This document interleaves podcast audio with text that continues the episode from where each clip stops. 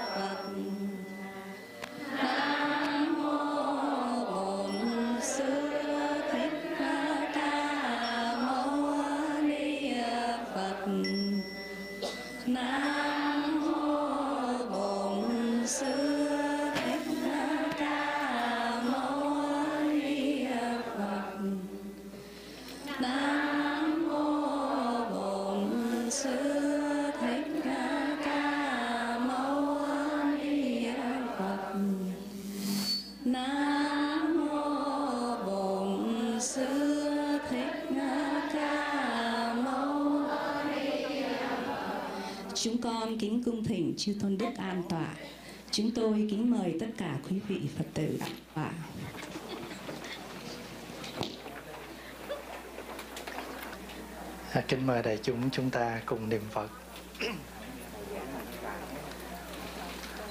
Nam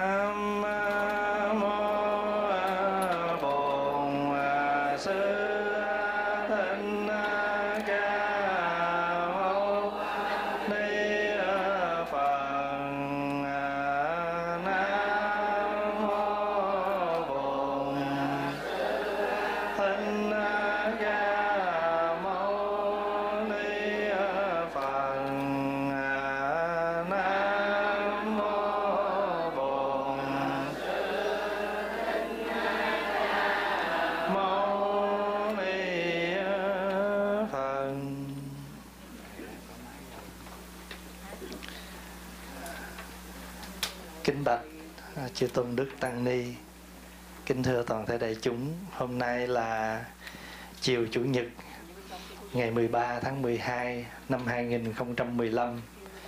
Chúng ta một lần nữa được gặp nhau tại hội trường Welcome In do chùa Phước Hải tổ chức tại thành phố Charlotte, tiểu bang North Carolina, Hoa Kỳ. Chiều nay đại chúng có khỏe không? Quý vị dùng cơm no không? Có ai bị thiếu không? Tưởng thiếu về chiều về ăn.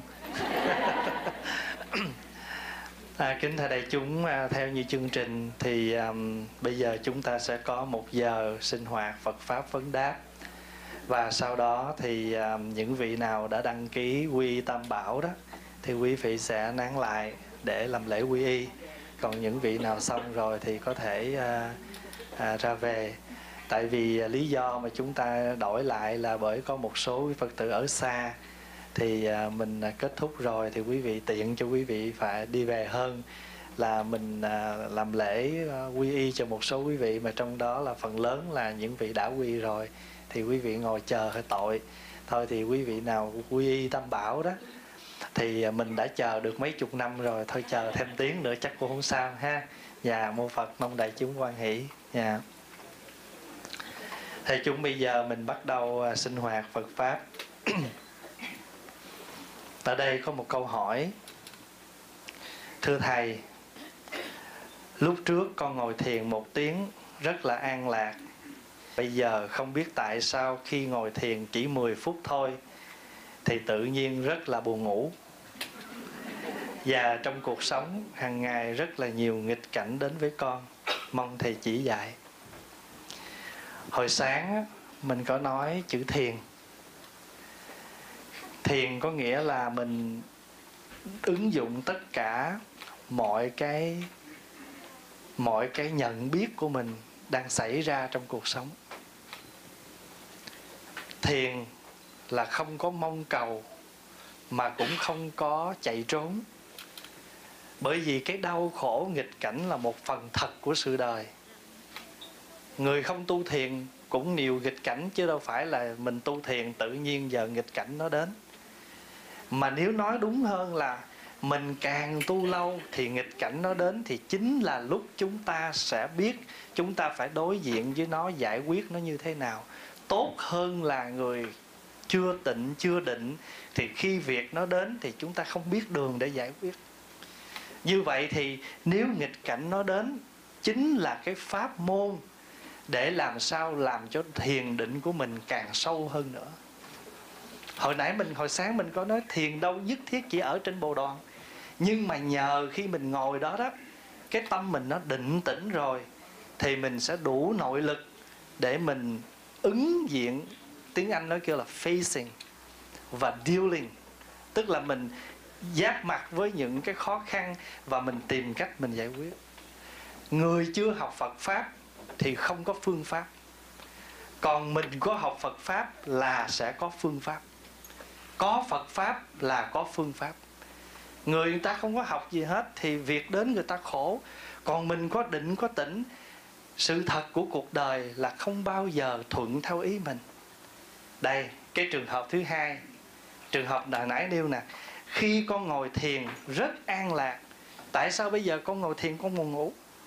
Cái an lạc cái tĩnh lặng đó đó bắt đầu mình buông thả cái mình quên tỉnh giác cái buồn ngủ nó đến.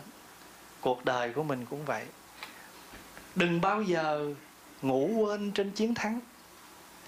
Nếu mình có chiến thắng quý vị nhớ trong những cái binh pháp đó, sau khi một trận chiến thắng rồi không thể mở tiệc ăn mừng liền. Tại vì thường á, là những lúc đó đối phương nó sẽ thừa cơ hội nó đột nhập. Càng yên tĩnh mình phải càng cảnh giác. Cho nên cuộc đời quý vị như lái xe. Khi mình lái xe đường trường dễ buồn ngủ lắm. Tại vì không có hầm hố trong gai gì mình cứ thả hồn theo một lát lái buồn ngủ. Nhưng mà nếu như á, mà xe đông rồi có những cái hang lỗ ở dưới đất là mình lái nó tỉnh dữ lắm, tại vì mình cẩn thận. Khi mình ra đường á, mình bước ra mình nhìn, trời thì tối, cho nên mình làm sao? Đi từ từ, mò mẫm sợ, đụng. Rồi nếu mình gặp đường sình, đường hố, đường hầm, bước chân của mình cẩn thận lắm. Bước chỗ này, bước chỗ kia, sợ nó rớt, sợ nó dính sình, vân vân. Cuộc đời cũng như vậy. Cho nên nếu vị nào mà ngồi thiền mà có an lạc. Thì cái an lạc đó nhưng cũng đừng có bao giờ nghĩ tới đó là hết. Mình vẫn phải tỉnh giác như thường. Bởi vì khi mình an lạc mà mình nghĩ là mình an lạc mà mình thả thả hồi cái nó ngủ. Đó. cho nên cái đó, cuộc đời nó cũng vậy. Không phải mình đừng có nghĩ rằng mình thành tựu được cái đó rồi buông ra là nó hư cũng giống như mình làm được chính mình mình cầm cái chén vậy nè. Đi thiệt là cẩn thận thấy sắp tới cái mình lơ là cái là cái chén nó nó đổ liền. Mình coi game mình coi người ta đánh game ở trên trên những cái đội banh đó này. Một bên thắng 10 trái bên thua uh, nghĩa là có một thắng thôi. Thì cái bên 10 họ nghĩ là họ được thắng họ sắp kết thúc rồi. Họ lơ là thì hồi nãy họ là cái người thắng 10 trái mà rốt cuộc cái bên mà có một trái nó lên liền. Đó, cho nên những cái nghịch cảnh của đời á, những cái nghịch cảnh của đời nó không phải là tại mình tu mới bị. Mình không tu thì chuyện nghịch cảnh nó vẫn đến như mình như thường, nhưng mà có tu là có khác chứ. Và mà hơn nữa mình nói nè, mình học nhẫn mà nếu như không có cái nghịch cảnh thì mình biết mình nhẫn với ai? Mình học lái xe mà không bao giờ được thi thì mình lấy bằng lái với ai? Cho nên thiền là khi mình ngồi. Và khi mình ngồi á, mình an lạc, nhưng mà sau này mình phải coi lại cái cách ngồi của mình. Có nhiều khi do thời tiết, do mình ăn mặc, hoặc là cái tuổi của mình á, lớn một chút rồi á, thì cái cơ thể mình cái tiêu hóa nó kém. Mình ăn nó dễ mập ăn nó tồn động mà cái tồn động lại á, buổi chiều là dễ buồn ngủ. Hồi trẻ nó khác khi cơ thể mình nó đi theo cái tuổi mình nó khác. Cho nên mình phải chánh niệm về thời gian về không về cái hoàn cảnh mình cũng như về thân thể sức khỏe của mình. Có thể hồi trước mình ngồi mình không bị cái trạng thái này bây giờ mình bắt đầu ngồi nó bị cái trạng thái này. Đó là chuyển hóa biến của cơ thể và khi mà cái rồi khi mà cái tâm của mình á, nó thả lỏng cái là bắt đầu nó buồn ngủ.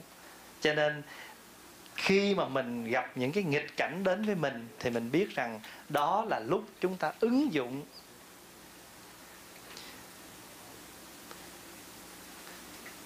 lúc chúng ta ứng dụng cái tâm thiền của mình. Như là sáng mình học vậy, tâm thiền là gì? Hay là âm thiền là gì? Người ta mắng mình mình nghe mình hiểu không? Hiểu. Nhưng mà tại sao mình nhịn được là tại mình tu? Mình tu chứ mình đâu có ngu đâu người ta chửi mình không biết.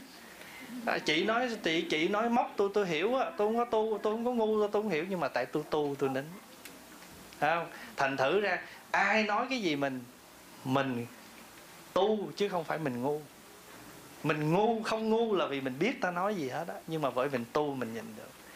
Cho nên khi mà tâm mình đã ở được cái chỗ định tĩnh rồi, thì nghịch cảnh nó đến với mình là mình biết đây là một phần thật của cuộc đời. Đức phật đã xác định với mình rồi. Có thân là có khổ. Có cuộc sống, cái cuộc sống của chúng ta gọi là cuộc sống nhiễm ô, gọi là kiếp trượt.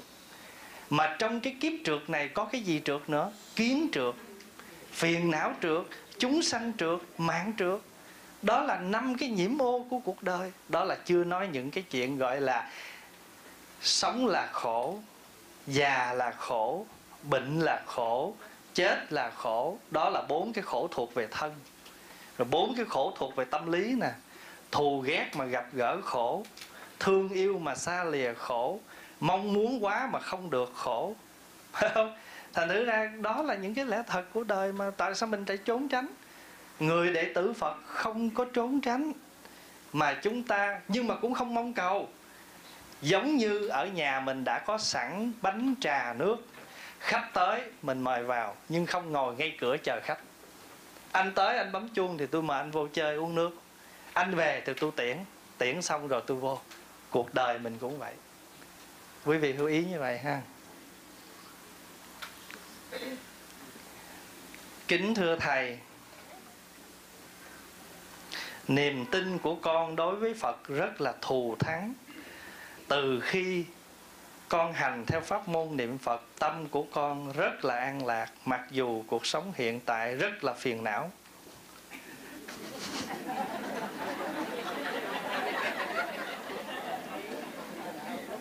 Xin thầy giải thích là từ đâu mà con được cái an lạc này. Cuộc sống rất là phiền não nhưng tâm con rất là an lạc, vậy là vị này là như lai.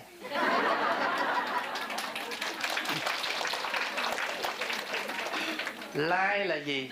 Hồi sáng mình nói lai là những gì nó cứ xảy đến trong cuộc sống hàng ngày, nhưng mà tâm mình vẫn như vẫn như.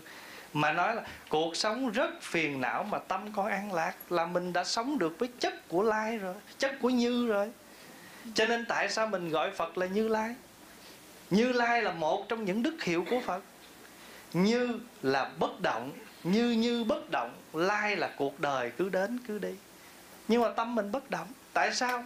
Tại vì nó đến, nó đi đi rồi nó đến. Đây, ví dụ, mở ly nước ra, nước bốc lên thành mây. Bây giờ nó là mình gọi là mây. Mây rơi xuống làm mưa. Xuống tới đây gọi là nước.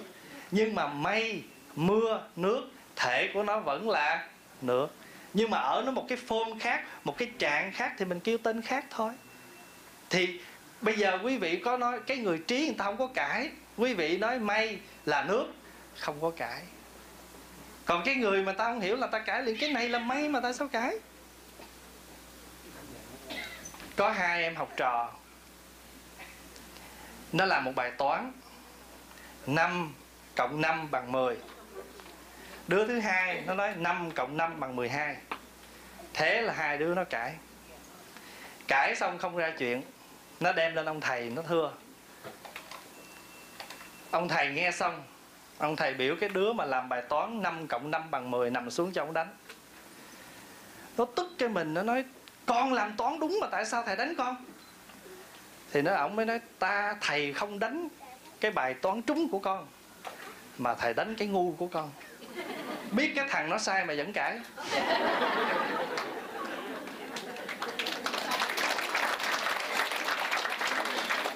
Con nghĩ là con thông minh, con làm 5 cộng 5 là 10 là đúng. Đã đúng thì tại sao phải sai? Cãi với người sai. Mà biết cái người sai, người ta có biết người ta sai không? Mà người ta không biết ta sai, người ta cứ ta cãi cãi mình rồi mình cứ dặn gân lên, mình cãi hoài chi cho nó mệt. Cho nên cái chỗ đó, cuộc đời rất nhiều phiền não. Nhưng mà cái phiền não đó không phải tự dưng nó có tên phiền não, mà do mình nhận nó là phiền não. Ví dụ như cái ly nước này để đây. Vốn nó không hề có một chút phiền não gì hết. Nhưng mà vị nào ngồi đây vì không thấy được pháp hòa cho nên tự nhiên ly này nó trở thành ra phiền não vậy thì cái ly bản chất nó không có phiền não, nhưng mình không đồng ý với cái chỗ để này vì tôi không thích. Cho nên chữ phiền là gì? Phiền là khi tâm, cái tâm của mình nó bất đồng với cái điều đó. Nó dồn lên cái đầu mình, nó bực bội cái đó, hai cái nó hợp với nhau. Cái tâm nó không đồng ý, cái đầu nó bực, kêu phiền não. Chứ bản chất của cuộc đời này không có cái gì phiền não hết á. Nhưng mà tại vì cái gì mình đồng ý là bồ đề. Mình không đồng ý là phiền não. Cho nên bây giờ hỏi là, từ đâu mà con được cái an lạc này? Biết từ đâu không? Không biết. Từ đâu mình tự biết chứ hỏi ai biết chỉ. Nhưng mà nếu cho cho đúng ra, từ cái chỗ mình đã hiểu được cái cuộc đời là lai, cho nên tâm mình vẫn vẫn như. Cuộc đời là lai, cho nên tâm mình vẫn như quý vị nhớ ngài huyền, ngài mãn giác thiền sư nói làm sao? Xuân đi trăm hoa rụng, xuân đến trăm hoa cười. Trước mắt việc đi mãi, trên đầu già đến rồi. Cuộc đời là mỗi việc mỗi việc nó cứ ngày nào nó cũng đi vậy, thì trên đầu mình cũng già đến rồi. Đừng bảo xuân tàn hoa rụng hết, đêm qua sân trước một cành mai đừng có thấy rằng xuân nó tàn thì hoa sẽ rụng. Biết đâu ngã nó rụng rồi thì đem qua sân trước một cành mai cho nên không sợ luân hồi. Có nhiều người nói tu để chấm dứt luân hồi sanh tử. Cái câu đó nghe hiểu lầm nhiều lắm. Nghĩ rằng chắc mình chấm dứt rồi mình trở về đâu mình ở đó. Cái chữ chữ chấm dứt là gì? Không còn khổ đau với luân hồi sanh tử chứ thật chất chúng ta vẫn luân hồi và sanh tử. Nhưng người chưa hiểu đạo thì sanh tử bì lao. Còn người hiểu đạo thì khứ lai tự tại. Cái người hiểu á, cái người hiểu á là người ta thấy chết. Đâu phải là chết.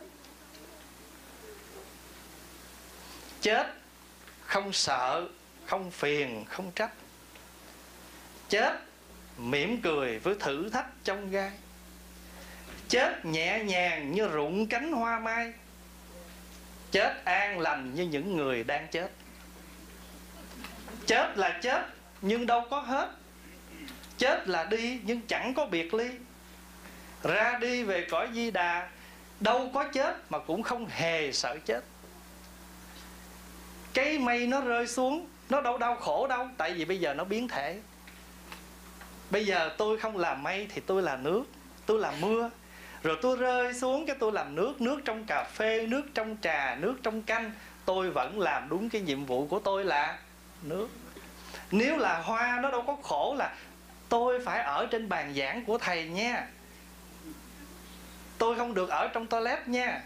Nếu nó là hoa, nó cứ làm đúng cái bản chất của nó là hoa là làm cho đẹp thì ở đâu nó cũng đẹp hết bởi vì bản chất của nó là đẹp, cho nên chỗ nào cần đẹp là người ta mang nó ra, người ta trưng tại sao nó, mình phải đau khổ, hoa này mà để trong toilet, không được. Thì mình cũng vậy thôi. Mình cũng phải sống như vậy. Mình cũng sống như vậy. Nếu được yêu một lần rồi chết, còn hơn buồn lết hết nhớ người ta.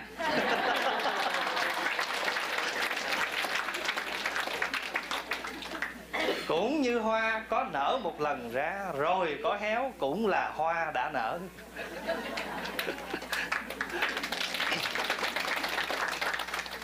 Cho nên là gặp vị này là phải đòi như lai. Có chất của như lai rồi đó. Phật dạy trong 10 điều tâm niệm không? Nghĩ đến thân thể, đừng cầu không tật bệnh. Vì không tật bệnh thì tham dục dễ sanh. Phải không?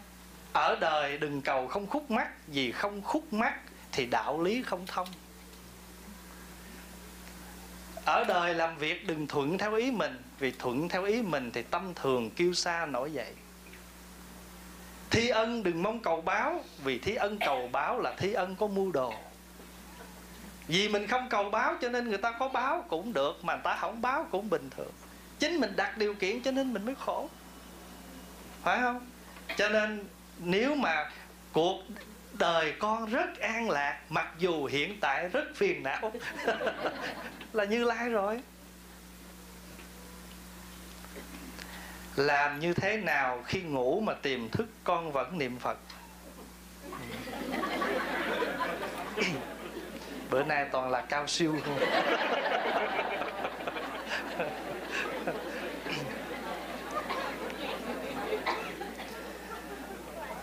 đại chúng à, chúng ta có một cái bộ phận nó gọi là cái tàn thức. Tiếng anh là gọi cái memory. Khi mình chưa thấy cái gì, cái đó nó không có trong cái tâm cái tàn thức của mình. Khi mình thấy cái đó rồi, nó mới vô tàn thức của mình. Hồi nãy à, hôm nay, mấy ngày nay qua đây, nhiều phật tử tới thăm.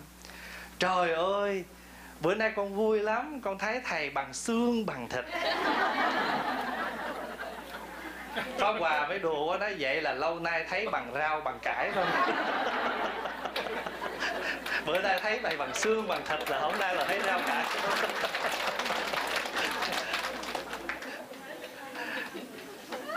Có một cô gặp cái, thầy thầy đi tu mà sao thầy đẹp trai quá vậy?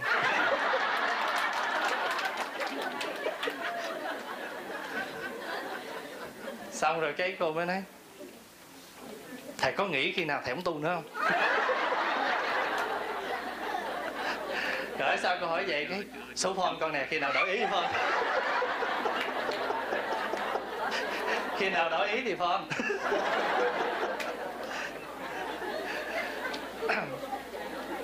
Không giỡn cho vui. Thưa đại chúng là khi cái gì mình chưa thấy thì cái đó nó chưa hề ở trong tiềm tàng thức của mình. Cái gì mình có thấy, có nghe rồi, mình thu nó rồi, nó ở trong tàn thức của mình. Phải vậy không? Vì vậy cho nên, khi mình huân tập, cái cái cái câu niệm phật nó thuần thục, thì hình ảnh đức phật và câu niệm phật nó ở trong cái tàn thức của mình. Khi mình ngủ á, năm cái thức khác nó ngủ hết. Mắt, cái biết của mắt nó ngủ cái biết của tai nó ngủ, cái biết của mũi nó ngủ, cái biết của miệng nó ngủ, cái biết của thân của ngủ. Nhưng mà cái ý nó làm việc. Cái ý nó làm việc cho nên trong khi chim bao á, nó thấy nó thấy ma, thì tự động nó móc ở trong cái tàn thức ra là phật. Bởi vì bình thường là mình sợ ma là mình niệm phật, mà mình hằng niệm phật cho nên khi mà gặp chuyện thì móc phật ra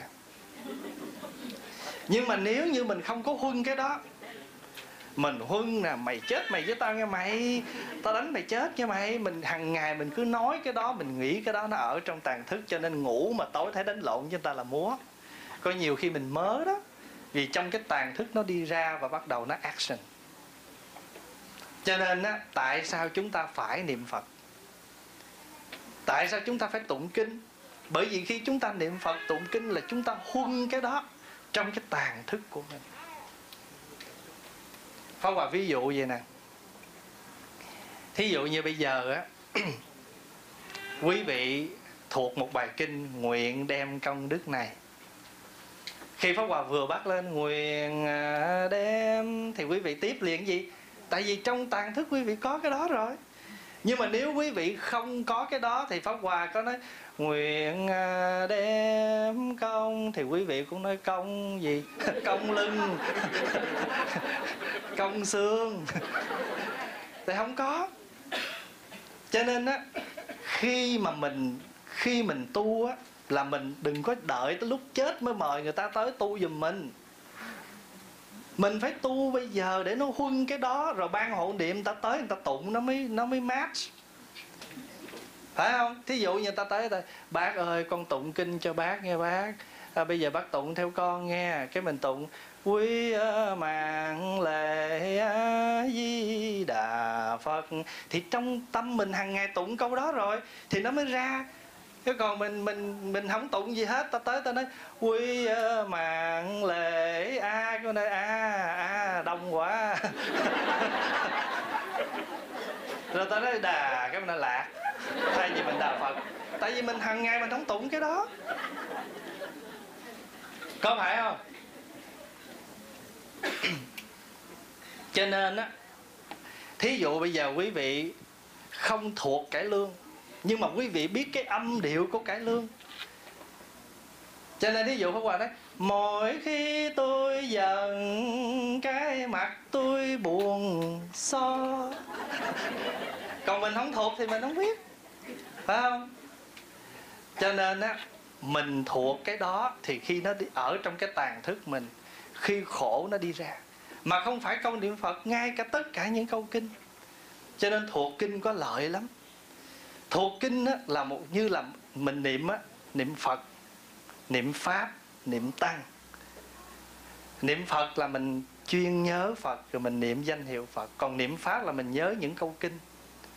Thí dụ như mình thuộc một câu lên chùa đặng nghe kinh ghi nhớ để sửa mình.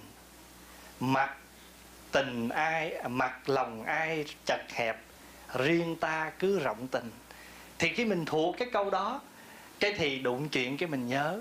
Ta nói, chị, anh coi cái ông đó, ông lên chùa mà cái mình nhớ câu đó liền. Lên chùa đặng nghe kinh, ghi nhớ để sửa mình. Thí dụ vậy đó.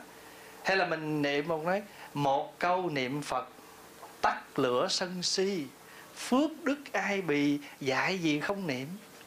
Mình thuộc cái câu đó thì khi mà hữu sự nó đến thì cái câu đó nó đi ra. Cái đó gọi là niệm pháp cho nên không phải chỉ riêng có niệm phật mà còn có niệm pháp, niệm tăng, niệm giới, niệm thí, niệm thiên niệm hưu tức, niệm vô thường, niệm chết, mười niệm. Mình không niệm phật, niệm chết cũng được nữa. Có một bài kinh phật dạy về niệm chết. Người kia sáng đang khỏe mạnh, bước ra bị tai nạn xe chết. Nhớ niệm cái đó thì tự nhiên mình bớt sân si, bớt hơn thua, bớt tranh giành cái ngày Pháp Hòa giảng cái bài niệm chết ở tại California.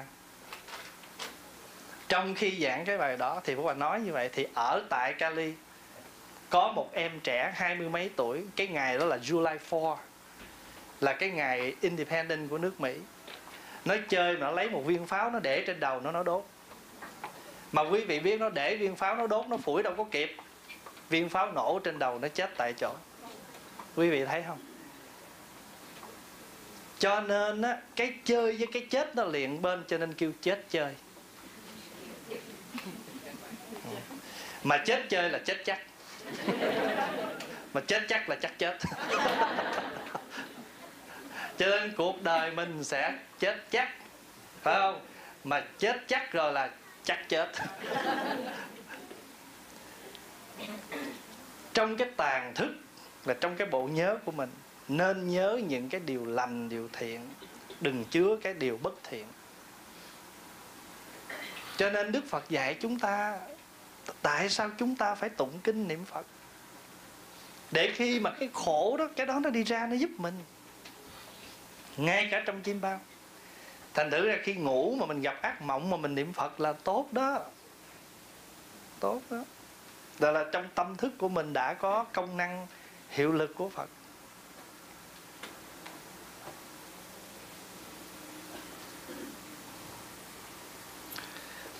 Nghiệp của con quá nặng kính mong thầy chỉ dạy phương thức nào để chuyển nghiệp. Trước hết mình phải hiểu nghiệp là gì. Nghiệp là những cái thói quen do thân miệng ý mình tạo nên. Vậy thì cái phương thức chuyển nghiệp á, là mình chuyển cái thói quen đó. Thí dụ như mình có thói quen á, là ăn xong cơm rồi là hút một điếu thuốc mình có cái thói quen ăn xong bữa cơm hút điếu thuốc. Nhưng mà mình có biết rằng một điếu thuốc sau khi ăn bằng 10 điếu thuốc lúc bình thường, nó độc á. Tại vì khi mình ăn cơm vô rồi là tất cả những cơ quan trong cơ thể mình nó mở ra để nó tiếp những cái thức ăn để nó nuôi dưỡng từng bộ phận. Một cái khói thuốc mình hít vô, nó không phải đi vào trong buồng phổi không, mà nó đi theo cái cái cái thức ăn đang chuyển hóa đó, đi vào thì nó làm cho không phải phổi bệnh mà tim gan bao tử, đường máu nó bệnh theo. Mà một lần thì không sao, mười lần nó khác, trăm lần nó khác, ngàn lần nó khác. Thế là chúng ta thành nghiệp, và là nghiệp hút thuốc. Nghiệp là thói quen, nhưng mà cái thói quen là thói quen không lành mạnh. Thì bây giờ mình muốn chuyển nghiệp không?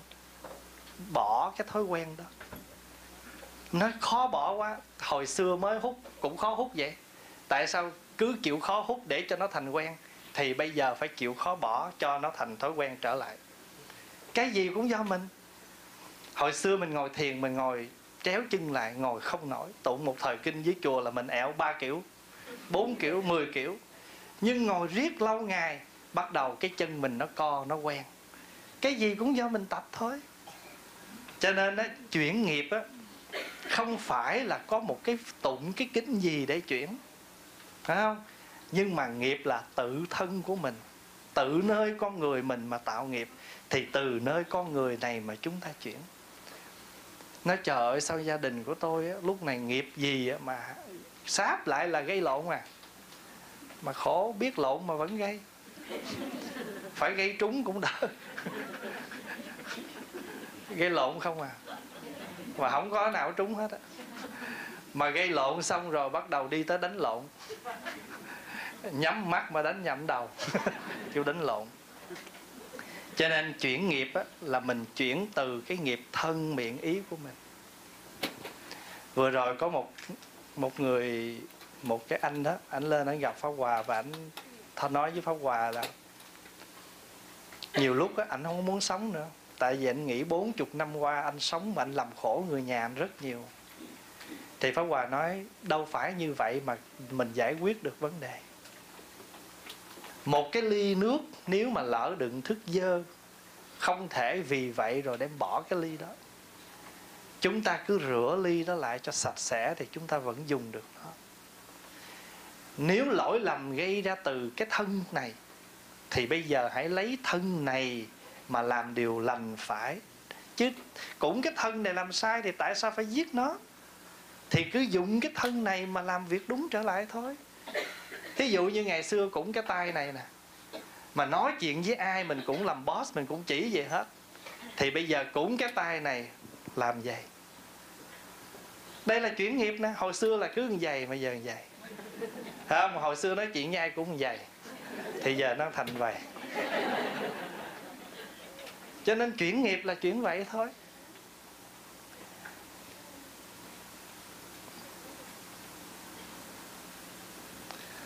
Xin thầy giải thích cho con hiểu niết bàn là thế nào.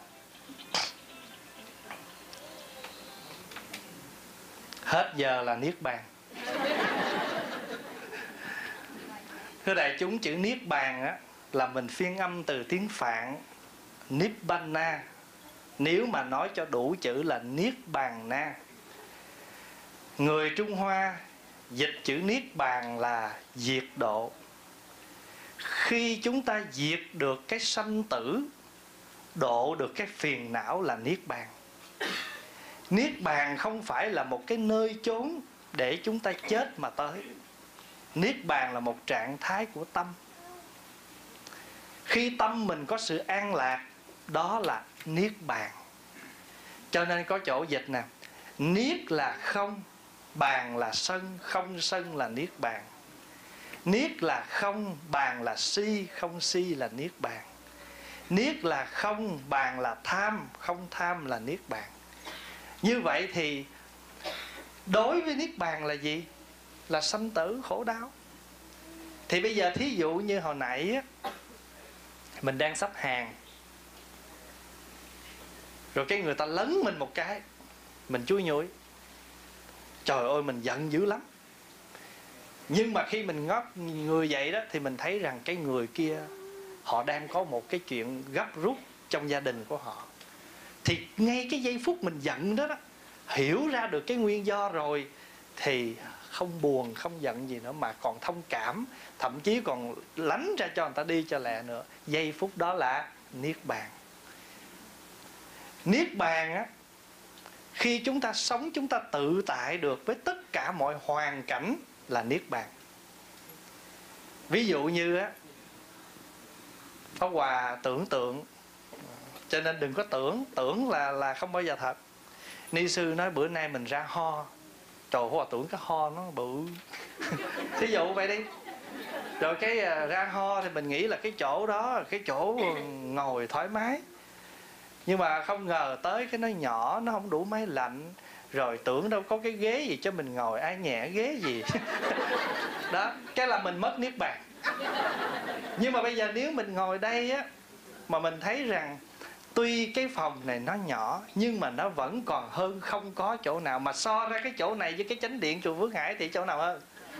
Hiểu vậy cái tự nhiên chỗ này là niết niết bàn. Cho nên chỗ đó nhà Phật gọi là tự tại. Tự tại là chúng ta, tự tại với, có bốn loại tự tại. Bây giờ nói một cái tự tại thôi. Hoàn cảnh tự tại.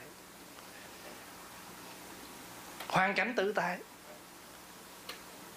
Cho nên thí dụ như hồi ở Việt Nam mình tưởng qua Mỹ sướng, cho nên ai cũng mong đi Mỹ. Nhưng mà qua tới Mỹ rồi thì nó có cái sướng của cái nước Mỹ nhưng bên cạnh nó cũng có cái giá để mình trả của cuộc sống của nước Mỹ. Mà không khổ, không buồn gì. Đây là cái mình muốn mà. Phải không? Ở xứ này á, cuộc sống của mình muốn có đầy đủ cho gia đình mình thì ai cũng phải đi làm hết. Đi làm về rồi á, mình phải nấu ăn, phải dọn dẹp, phải làm tất cả mọi việc trong gia đình. Lương của mình là lương cu ly. Làm sao đủ để mướn người? Nói trời ơi hai bàn tay tôi Việt Nam không động gì hết trơn thì bây giờ qua đây được động. Thì có gì đâu phiền. Hồi xưa chưa biết. Cho nên đó, năm bàn tay em làm nên tất cả mà phải không? Cho nên quý thầy cũng thường gọi là rất tự hào hai bàn tay trắng làm nên một đống nợ.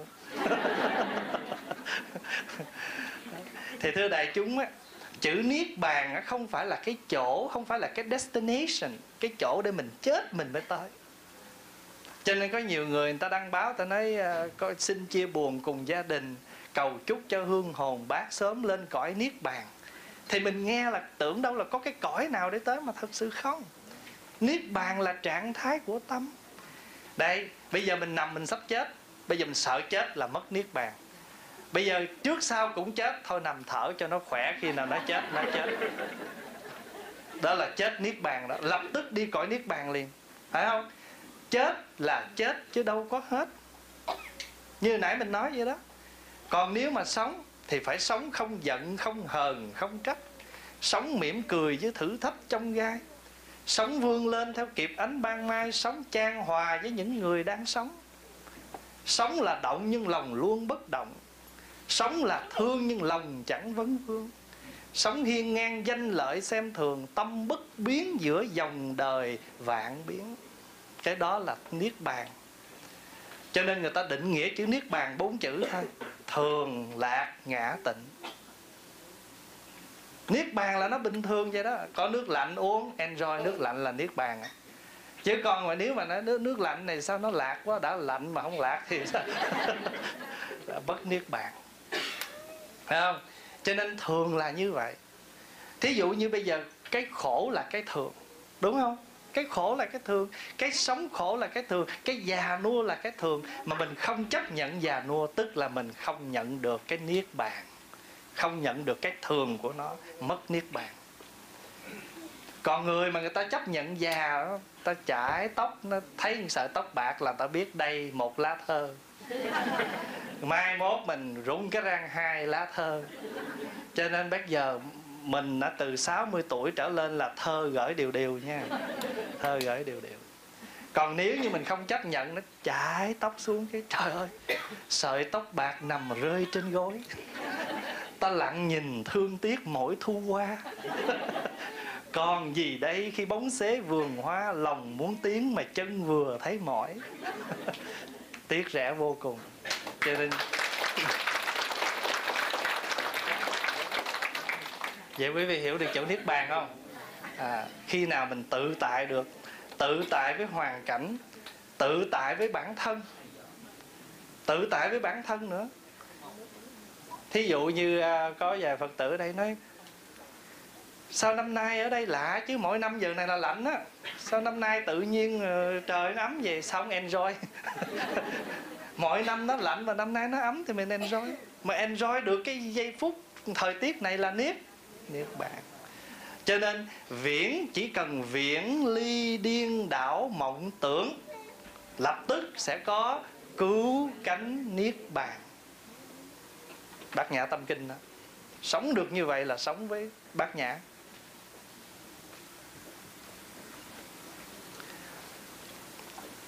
Xin Thầy hoan hỷ cho con hiểu rõ trong Kinh Pháp Hoa Phẩm Dược Thảo Dụ Phật dạy.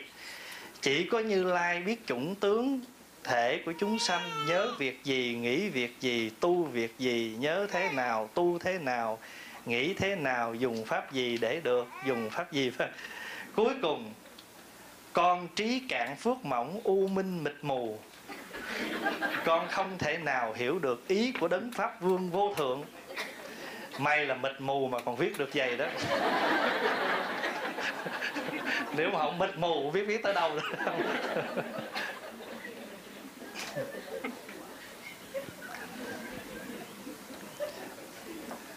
thưa đại chúng, cái phẩm kinh này á, gọi là dược thảo dụ. Dược thảo có nghĩa là cỏ thuốc. Dụ tức là ví dụ. Ở trong kinh đức phật ví dụ á pháp của phật như một trận mưa rơi xuống. Còn tất cả căn cơ của chúng sanh cũng giống như là những cây cỏ lớn nhỏ trong trời đất này. Hễ cây to thì hút nước nhiều, cây trung bình thì hút nước vừa vừa, cây nhỏ thì hút nước ít. Mưa thì không có phân biệt mưa chỗ này nhiều, mưa chỗ kia ít. Mưa chỉ là một cái việc là bình đẳng là rơi xuống thôi còn cái chuyện hút nước như thế nào đó là tùy theo mỗi loại cây, cũng như thế. Giáo pháp của như lai ban ra bình đẳng không phân biệt. Nhưng nhận nó như thế nào là tùy mỗi căn cơ của chúng sanh. Phong Hòa ví dụ như nãy giờ phong Hòa nói nãy giờ, Có thể có những vị dư hiểu phong Hòa nói gì, Nhưng mà có những vị vừa mất hiểu, Nhưng mà cũng có những vị không hiểu gì hết. Tại vì lần đầu tiên nghe chưa có thấm nhuần những cái câu Phật học. Nghe cũng hiểu mà chút chút thôi.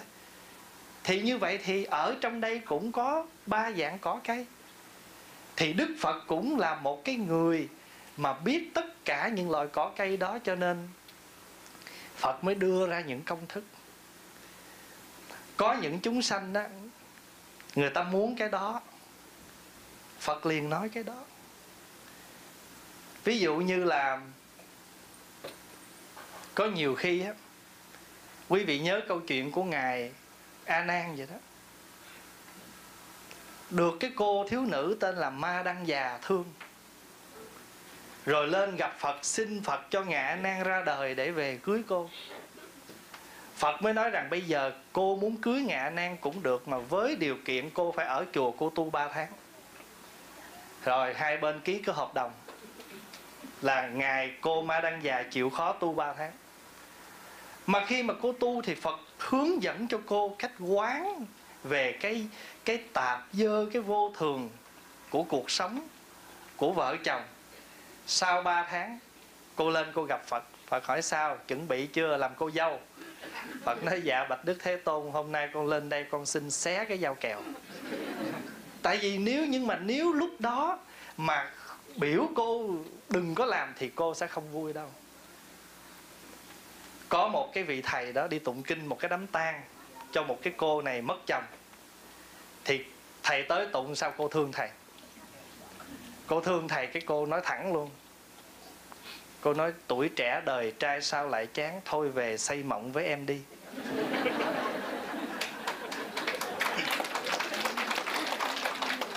Thầy không nói vậy thầy nói uh, thôi cũng được. Nhưng mà bây giờ á cô mới vừa chồng mất thầy mới tới tụng kinh mà cưới nhau liền kỳ lắm. Thôi cô chịu khó chờ 49 ngày. Cô chịu khó tụng cho chồng. Ông ông chồng ông thầy còn nói nha cô phải thành tâm nha không? Ổng mà siêu của mình mới không bị kéo.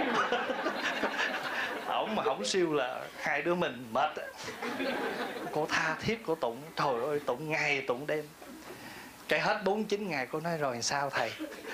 Nói chưa đâu cô, trăm ngày đi. Ba tháng 10 ngày, cô lên cô gặp thầy, cô hỏi nữa, thầy nói năm đi cô. Rồi hai năm, rồi ba năm. Tới năm thứ ba, năm thứ tư cổ nói thôi khỏi, giờ thấm rồi. Như vậy thì nếu như mà thầy mắng mỏ cổ, thầy sĩ vả cổ, thì có lẽ thầy cũng không độ được cổ. Quý vị hiểu ý không? Cái đó gọi là gì? Trước dùng dục câu dắt sau dùng trí để nhổ. Chúng sanh thuyết ngu, phật thuyết ngu. Chúng sanh thuyết mã, phật thuyết mã. Bây giờ con, chúng sanh mình gọi cái con đó đen đen, có cái vậy vậy đó kêu con trâu, rồi mình lợi mình nói con bò là ta cãi à. Nhưng mà thật chất có bò, có trâu gì đâu, tự mình đặt cho nó mỗi cái tên thôi. Đây, quý vị đặt cái này là gì? Cái chuông là tại vì mình là phật tử, mình kêu cái này là cái chuông nếu mà gặp một người không phật tử nó trời ơi, ở đâu kiếm được cái chén ăn cơm đẹp quá vậy? Rồi mình dặn gân lên, mình cảm nó cái này, cái chuông người ta mà kêu cái chén. Người ta không phải là phật tử, thì có biết cái này, cái chén đâu. Cho nên đừng có buồn giận chi. Lỡ phật tử người ta bước vô chùa, người ta gặp sư cô nó chào chị. Nó chạy sao người ta có biết đâu rồi bây giờ ngược lại, có những phật tử tại gia mà phủi tóc rồi mặc đồ lam vậy, ta bước vô thấy già già, ta kêu sư bà. Phải không? Thì không lẽ ờ, cái vị đó giận nó dạ xin phép, tôi không phải, tôi chỉ là cư sĩ. Còn cái vị kia nói, ồ, em, đây là sư cô. Hồi đó có những phật tử lần đầu tiên tới chùa gặp pháp hòa, anh anh anh nhang để đâu anh? Có sao đâu phải không? À. vừa rồi giống như có lần hòa kể hòa đi thăm bệnh của một bác kia thì bác mới bị stroke á bác hơi tỉnh tỉnh rồi cũng hơi mờ. Pháp hòa vô cái bác ơi pháp hòa tới thăm. Cái bác mà ờ con hả con? Khỏe không con? Lâu ngày không gặp vợ con gì chưa?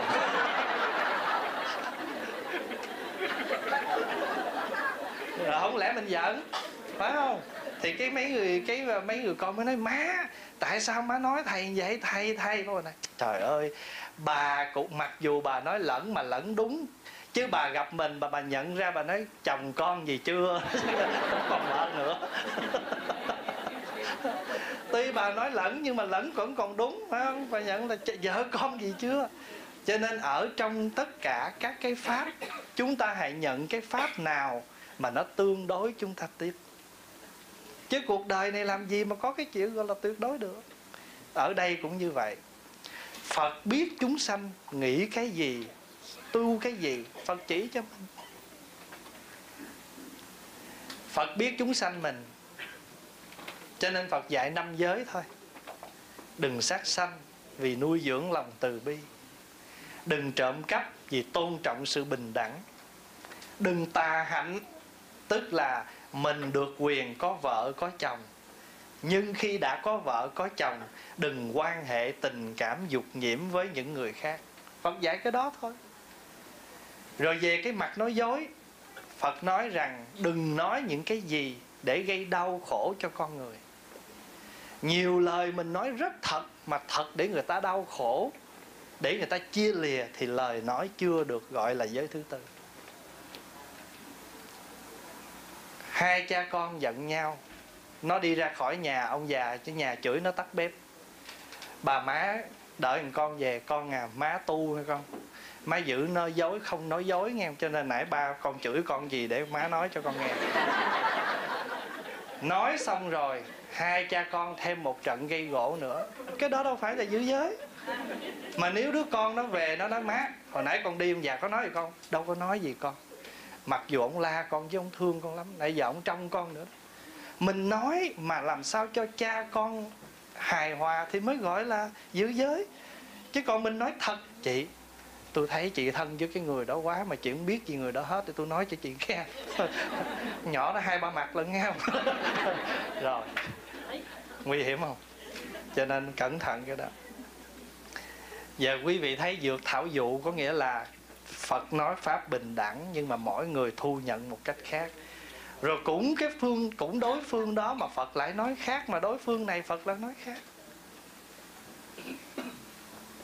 Có những lúc mà quý vị tới, đây là pháp hòa, ví dụ trường hợp này. Mình có thời giờ không? Sao mà trong hoài không hết giờ vậy? Mới có 49 phút có một cái người đó, họ đến gặp một vị tổ, một vị thiền sư. Ôi cha, ông tạo ra biết bao nhiêu những cái câu gọi là thiền ngôn mật ngữ? Ông hỏi. Đạo là gì thế này thế kia thì ngài không có trả lời gì. Ngài nói, ông có thấy cây tùng trước ngõ không? Ông hỏi, đạo lung tung, nhưng mà tổ muốn chặt đứt những cái lung tung lăng xăng gì không có lợi ích? Chỉ cần hỏi, chặt cái chỗ đó. Đáp một cái câu không dính dáng gì tới gọi là câu hỏi ông có thấy cây tùng trước ngõ không? Thì cái vị kia giật mình. Tại sao cây tùng ở trước ngõ nó sừng sững, nó sờ sờ mà không nhận ra? Ông đi hỏi chi những cái chuyện gọi là là lung tung thì cái câu nói đó ngay lúc đó để đối cơ, tức là cái cơ là cái ông này. Cái cơ duyên ông này, ông cứ hỏi, ông tìm những cái câu gọi là là Phật pháp cao siêu để ông hỏi. Mình dừng liền, đừng để tâm ông lăng xăng nữa thì bắt đầu cái câu chuyện này nó đồn ra ngoài cái thế là cây tùng nó trở nên miracle. Thiên hạ đổ nhau về chùa đó để kiếm cây tùng. Rồi thiên hạ đổ nhau về chùa để kiếm thiền sư. Thì có một hôm nọ người cái cũng có một người khác tới đấy bạch thầy con muốn tìm tổ uh, tổ đó. Cái thì cái người đệ tử mới hỏi ông kiếm tổ để làm gì? Nói dạ con muốn tìm tổ để coi cây tùng nằm đâu thì cái cơ này lại khác nữa. Thì lúc đó tổ mới trả lời liền. Cái người đệ tử trả ủa chùa tôi đâu có cây tùng nào đâu. Chùa tôi không có cây tùng nào hết á.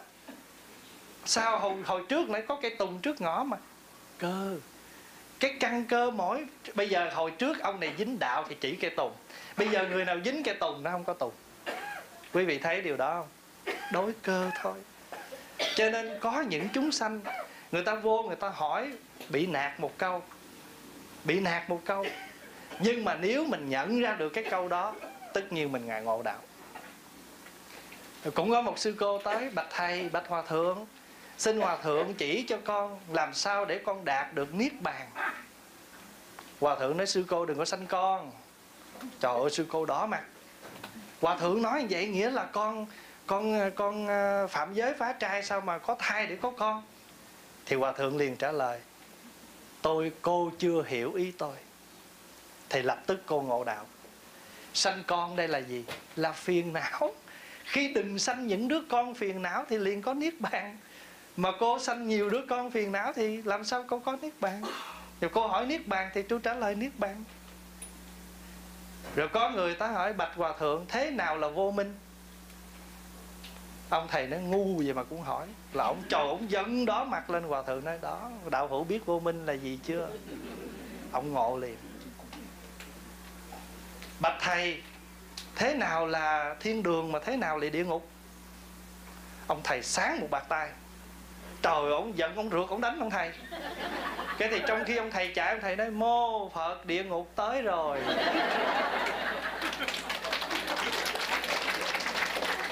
Bây giờ mình ngồi mình nói lung tung á đối cơ mà cái thì ông cư sĩ ông nghe được hòa thượng khai thị rồi, bây giờ biết địa ngục là gì rồi? Ông nói, mô phật, con xin sám hối hòa thượng. Cái hòa thượng nói, mô phật, thiên đường có mặt. Giờ quý vị thấy địa ngục với thiên đường rồi, phải không? Thấy niết bàn với lại, cho nên á, cái chỗ đối cơ là vậy, cái chỗ dược thảo dụ là cái chỗ đó. Tùy mỗi cái cây mà nó thấm nhuần.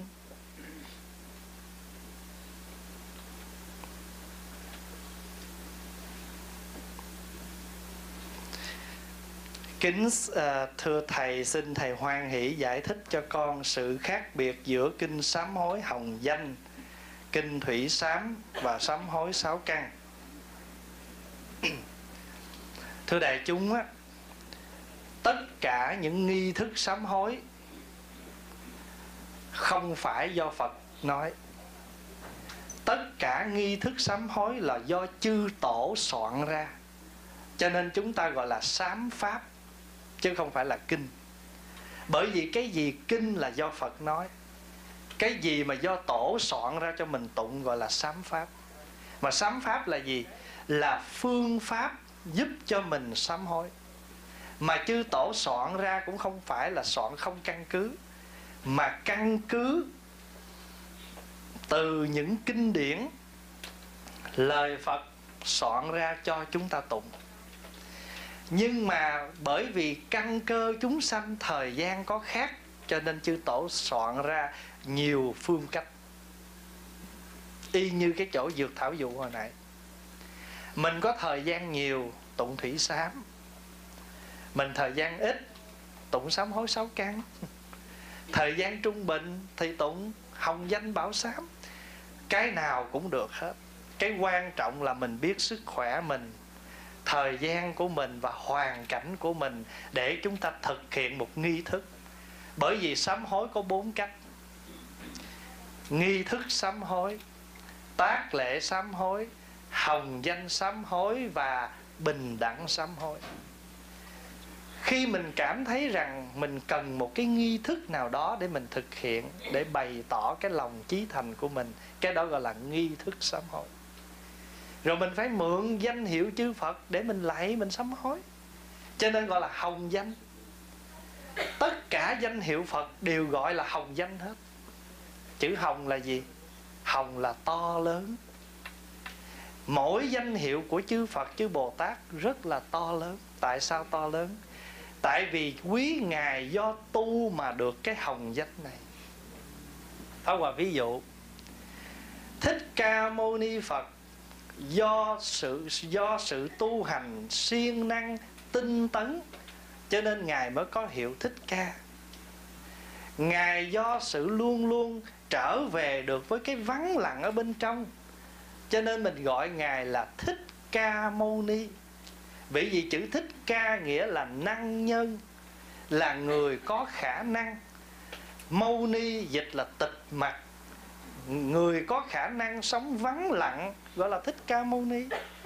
Như vậy thì do ngài thường thích cái sự vắng lặng, cho nên ngài mới được hiểu là thích ca mâu ni. Như vậy thì khi chúng ta lễ danh hiệu ngài là chúng ta cũng nguyện học với cái, đúng với cái danh hiệu đó để chúng ta tập tu giống như ngài. A di đà nghĩa là vô lượng quan, vô lượng thọ, vô lượng công đức. Mình lễ phật a di đà là mình học cái hạnh trí tuệ vô lượng. Công đức hành đạo của mình vô lượng. Để mình được, nghĩa là sống mãi với cái pháp thân thanh tịnh đó của mình. Cho nên mới gọi là hồng danh. Quý vị nhớ là ở thế gian ta có những người người ta có phương danh, có mỹ danh, đúng không? Do cái hạnh lành của người ta thí dụ mình gặp người ta, mình nói dạ xin lỗi anh, cho tôi biết anh, cho tôi biết quý danh. Tên anh là có rồi đó, nhưng mà tôi trân trọng, tôi muốn biết cái tên rất quý của anh là gì cho mình hỏi nhau, quý danh. Còn đối với chư Phật chúng gọi là hồng. Hồng danh. Nhưng cũng có khi chúng ta do sống theo cái nghiệp dở của mình, cái nghiệp kém của mình mà mình bị chết danh. Có không? Có những người sống mà chết danh luôn thí dụ như mình nổi nóng như lửa, người ta gặp mình ta kêu tư lửa. Thí dụ vậy đó. Thì cho nên chúng sanh mình là do tật nghiệp mà chết danh. Người tu hành thì do tu hành chuyển hóa mà được, hồng danh. Thế thôi. Vậy bây giờ quý vị tụng cái nào cũng được hết. Tại vì cái bản thủy sám là từ trung quốc soạn. Do ngộ đạt quốc sư ngài soạn ra, tự ngài soạn ra để mà sám hối cái cái tội nghiệp chính bản thân ngài ngài cũng bị một cái nghiệp rất nặng. Cho nên sau đó ngài viết cái văn đó để tự ngài sám hối và truyền bá ra cho người sau. Hồng danh sám hối là do một vị một vị à, một vị một vị hòa thượng, một vị tổ từ thời nhà tống soạn ra. Rồi lục sám hối sáu căn, đặc biệt là do tổ việt nam mình soạn ra. Như vậy thì quý vị tụng bất cứ cái bài sám hối nào cũng được. Quan trọng là lời lẽ trong đó, tha thiết chí thành, chúng ta tụng.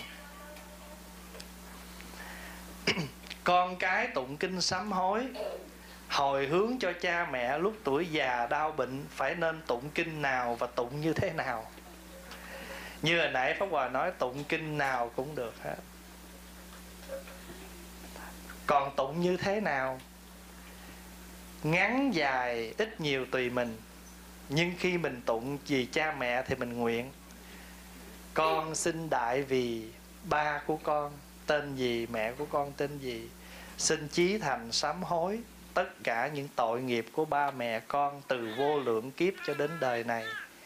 Nguyện nhờ công đức sám hối này ba mẹ con hiện đời biết hướng về phật pháp biết có được cái tâm thanh tịnh sanh thuận tử an một hậu lâm chung vãng sanh về cõi phật.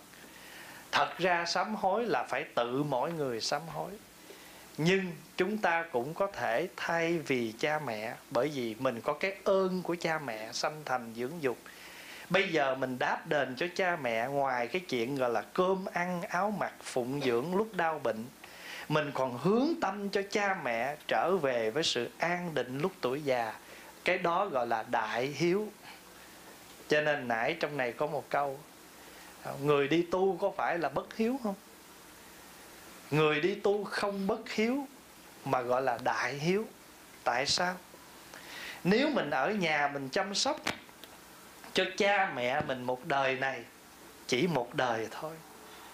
Còn nếu mình đi tu mình rộng độ cho muôn người, trong đó không phải chỉ có một cha mẹ mà rất nhiều cha mẹ nhiều đời của mình, bà con quyến thuộc của mình rộng độ chúng sanh. Thí dụ như quý vị ngồi đây, có những vị đáng cha mẹ pháp hòa, đáng ông bà của pháp hòa, đáng anh em bà con pháp hòa, thì pháp hòa có giúp được cho quý vị cái gì? Đó là pháp hòa đang đền ơn cho tất cả. Như vậy thì nếu như cha mẹ hiện đời chưa cần tới mình mình tạm gác qua đó để mình đi trả hiếu cho cha mẹ, bà con quyến thuộc khắp nơi đến khi cha mẹ hiện đời này già yếu cần tới mình, chừng đó mình sẽ đứng ra mình lo cho cha mẹ, chứ không phải buông bỏ cha mẹ. Quý vị đã thấy có rất nhiều thầy mang cha mẹ vào trong chùa ở, nuôi cha mẹ cho đến khi cha mẹ qua đời. Ở việt nam có rất nhiều hòa thượng, giống như là hòa thượng cua. Quý vị nhớ hòa thượng cua không? Ở việt nam mình có một vị hòa thượng đi chợ mua cua về nấu cho mẹ ăn. Đi mua cá về nấu cho mẹ ăn. Còn hòa thượng cua là mẹ biểu đem cua về giả ra nấu canh. Ngài thương quá ngài thả nó đi. Về tới nhà mẹ giận mẹ đánh. Ngài sợ ngài bỏ ngài đi tu luôn. Khi đi tu sau này á, mẹ mù. Ngài trở về ngài nhận biết đó là mẹ mình đó. Ngài liền đem về chùa ngài nuôi. Mà ngài không nói cho trong chùa biết đó là mẹ của ngài vì sợ trong chùa có cái sự tiếp đãi đặc biệt. Ngài không muốn như vậy, cho nên ngài chỉ nói đây là một bà cụ già, nghèo mình giúp, cho nên mọi người thương giúp vậy thôi. Mà không có cái đặc biệt gì đối với với mẹ ngài hết. Khi ngài đi xa, ngài biết kỳ đi này có lẽ mẹ mình không qua khỏi, cho nên ngài dặn, khi tôi đi, lỡ bà cụ có mất, các thầy đừng có liệm để đợi tôi về. Thì đúng như vậy, khi ngài trở về thì bà đã mất rồi. Và trong cái ngày lễ liệm nhập quan cho bà, thì thầy mới tuyên bố, đây là mẹ của tôi. Ngài mới kể lại câu chuyện đó.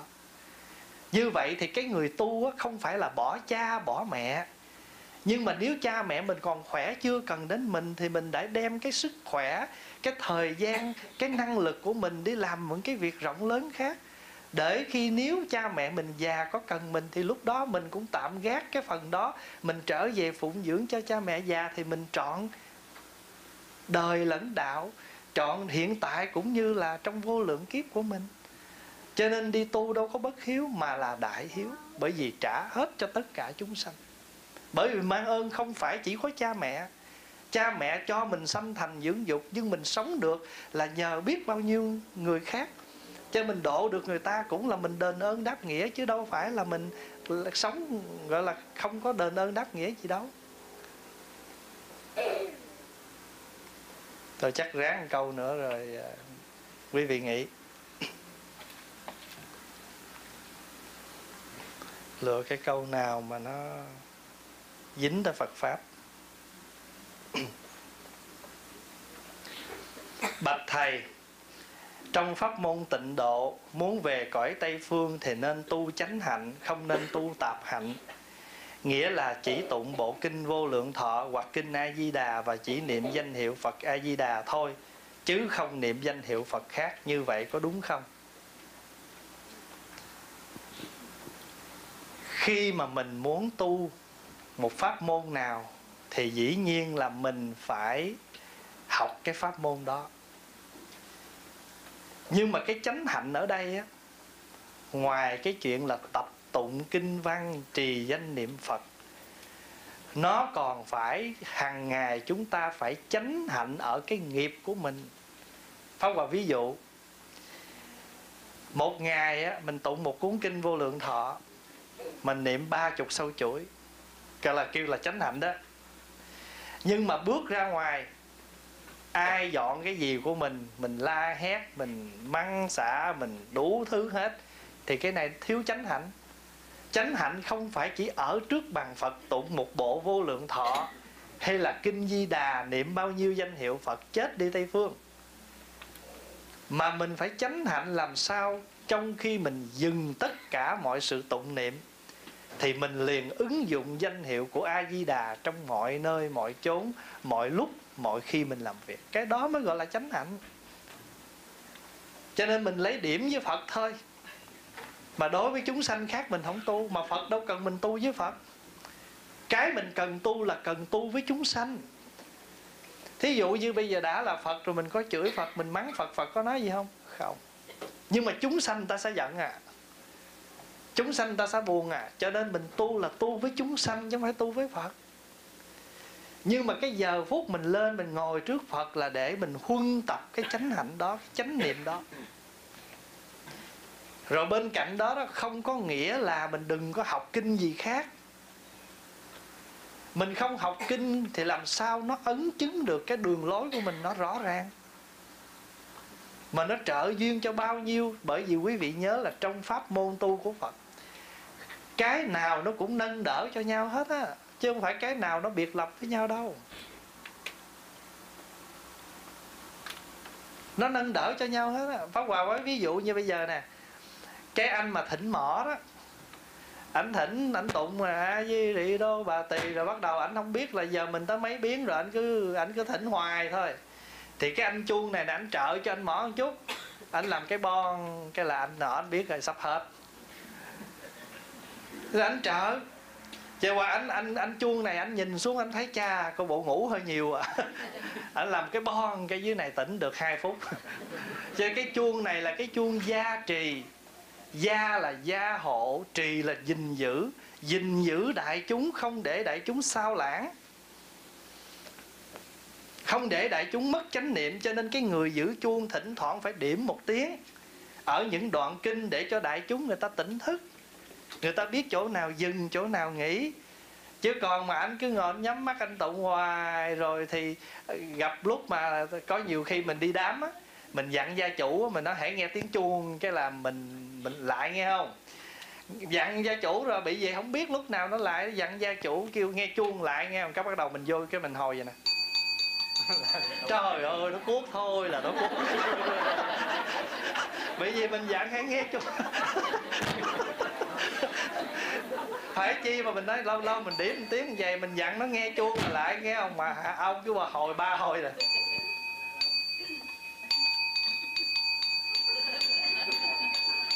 là nó thôi, nó cuốc quá trời luôn. Hỏi gì đây, cuốc bù. Quý vị thấy không?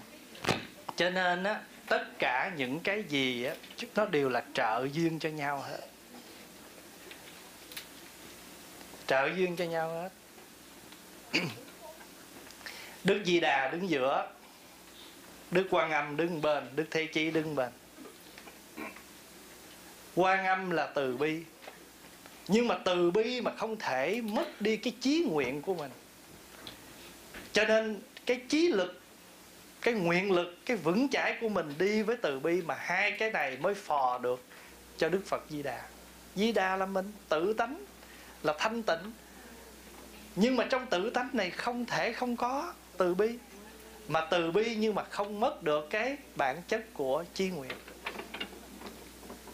Cho nên thầy hồi nãy thầy từ bi thầy không muốn làm cho cô đó khổ. Nhưng mà thầy vẫn không mất chí nguyện của thầy là thầy biết cách thầy làm cho cô đó thương thầy mà tu. Cho quý vị có nhớ cái bài thơ không? Nếu khách má hồng muốn được yêu thì trong tâm ý hãy xoay chiều hướng về phụng sự cho sanh chúng sẽ gặp tình tôi trong khối yêu thay vì mình yêu chỉ một người, nhưng mà nếu cô biết hướng về phụng sự cho tất cả mọi người và tôi cũng đang hướng về con đường đó, mình sẽ gặp nhau ở một điểm chung là tình yêu đại thể. Nếu khách má hồng muốn được yêu, thì trong tâm ý hãy xoay chiều, hướng về phụng sự cho sanh chúng, sẽ gặp tình tôi trong khối yêu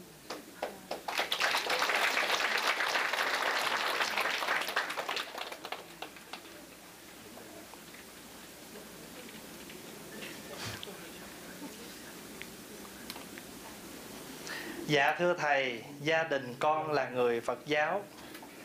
Con có đi chùa từ nhỏ nhưng chưa quy y và sau đó con lấy chồng người công giáo. Hiện nay con đã ly dị chồng và muốn trở về đạo Phật. Vậy con có phạm luật không? Và con có thể quy y không? Vì con đã có tên thánh của đạo công giáo. Mình rửa tội theo Thiên Chúa là mình trở mình trở thành một tín đồ, một con chiên. Mình quy y theo đạo phật là mình trở thành một người tu tập. Con chiên hay không con chiên đều phải có pháp môn tu tập. Cho nên dù có những người họ là thiên chúa, nhưng họ vẫn tiếp nhận năm giới nha. Pháp hòa đã truyền rất nhiều năm giới cho người mỹ họ là thiên chúa, họ là tinh lành. Nhưng họ thấy năm giới này rất hay để áp dụng trong cuộc sống hàng ngày. Cho nên họ vẫn là thiên chúa giáo, nhưng họ vẫn tiếp nhận năm giới.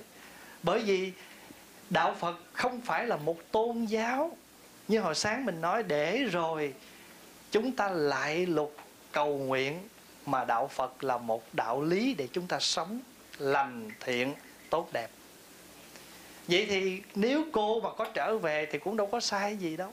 Tại vì cô là lá rụng về cội, cô là nước chảy về nguồn, đâu có lỗi gì.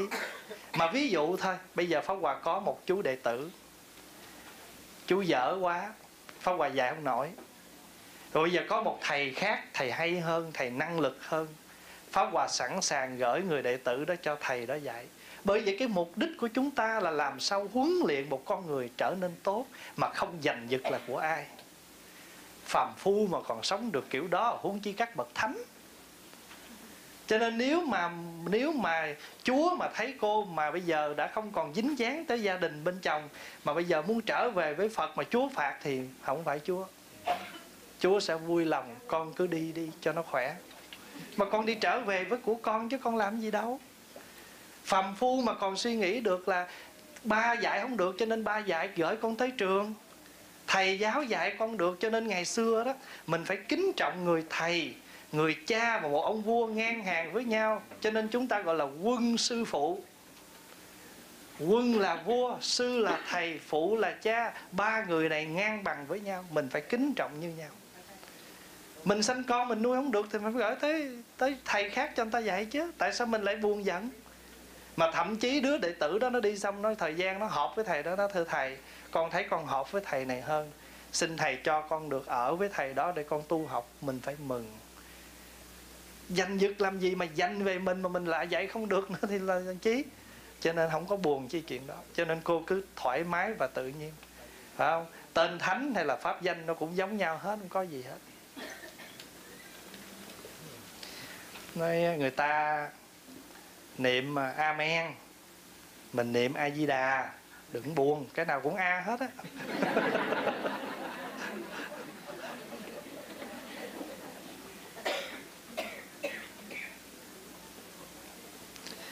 Các thầy thường giảng là sau buổi tối 7 giờ là không nên ăn cơm và đụng vào chén bát dũa vì sợ ngạ quỷ, họ giận vì đói khát. Nhưng gia đình con thường xuyên ăn cơm và rửa chén sau 9 giờ tối vậy có ảnh hưởng gì không, thầy? Quý thầy dặn là đừng ăn cơm sau 7 giờ tối, mà cô này, gia đình này là ăn cơm sau 9 giờ tối. Có sao không, thầy? Trước khi trả lời thì em cũng hỏi, vậy bấy lâu nay có sao không, cô?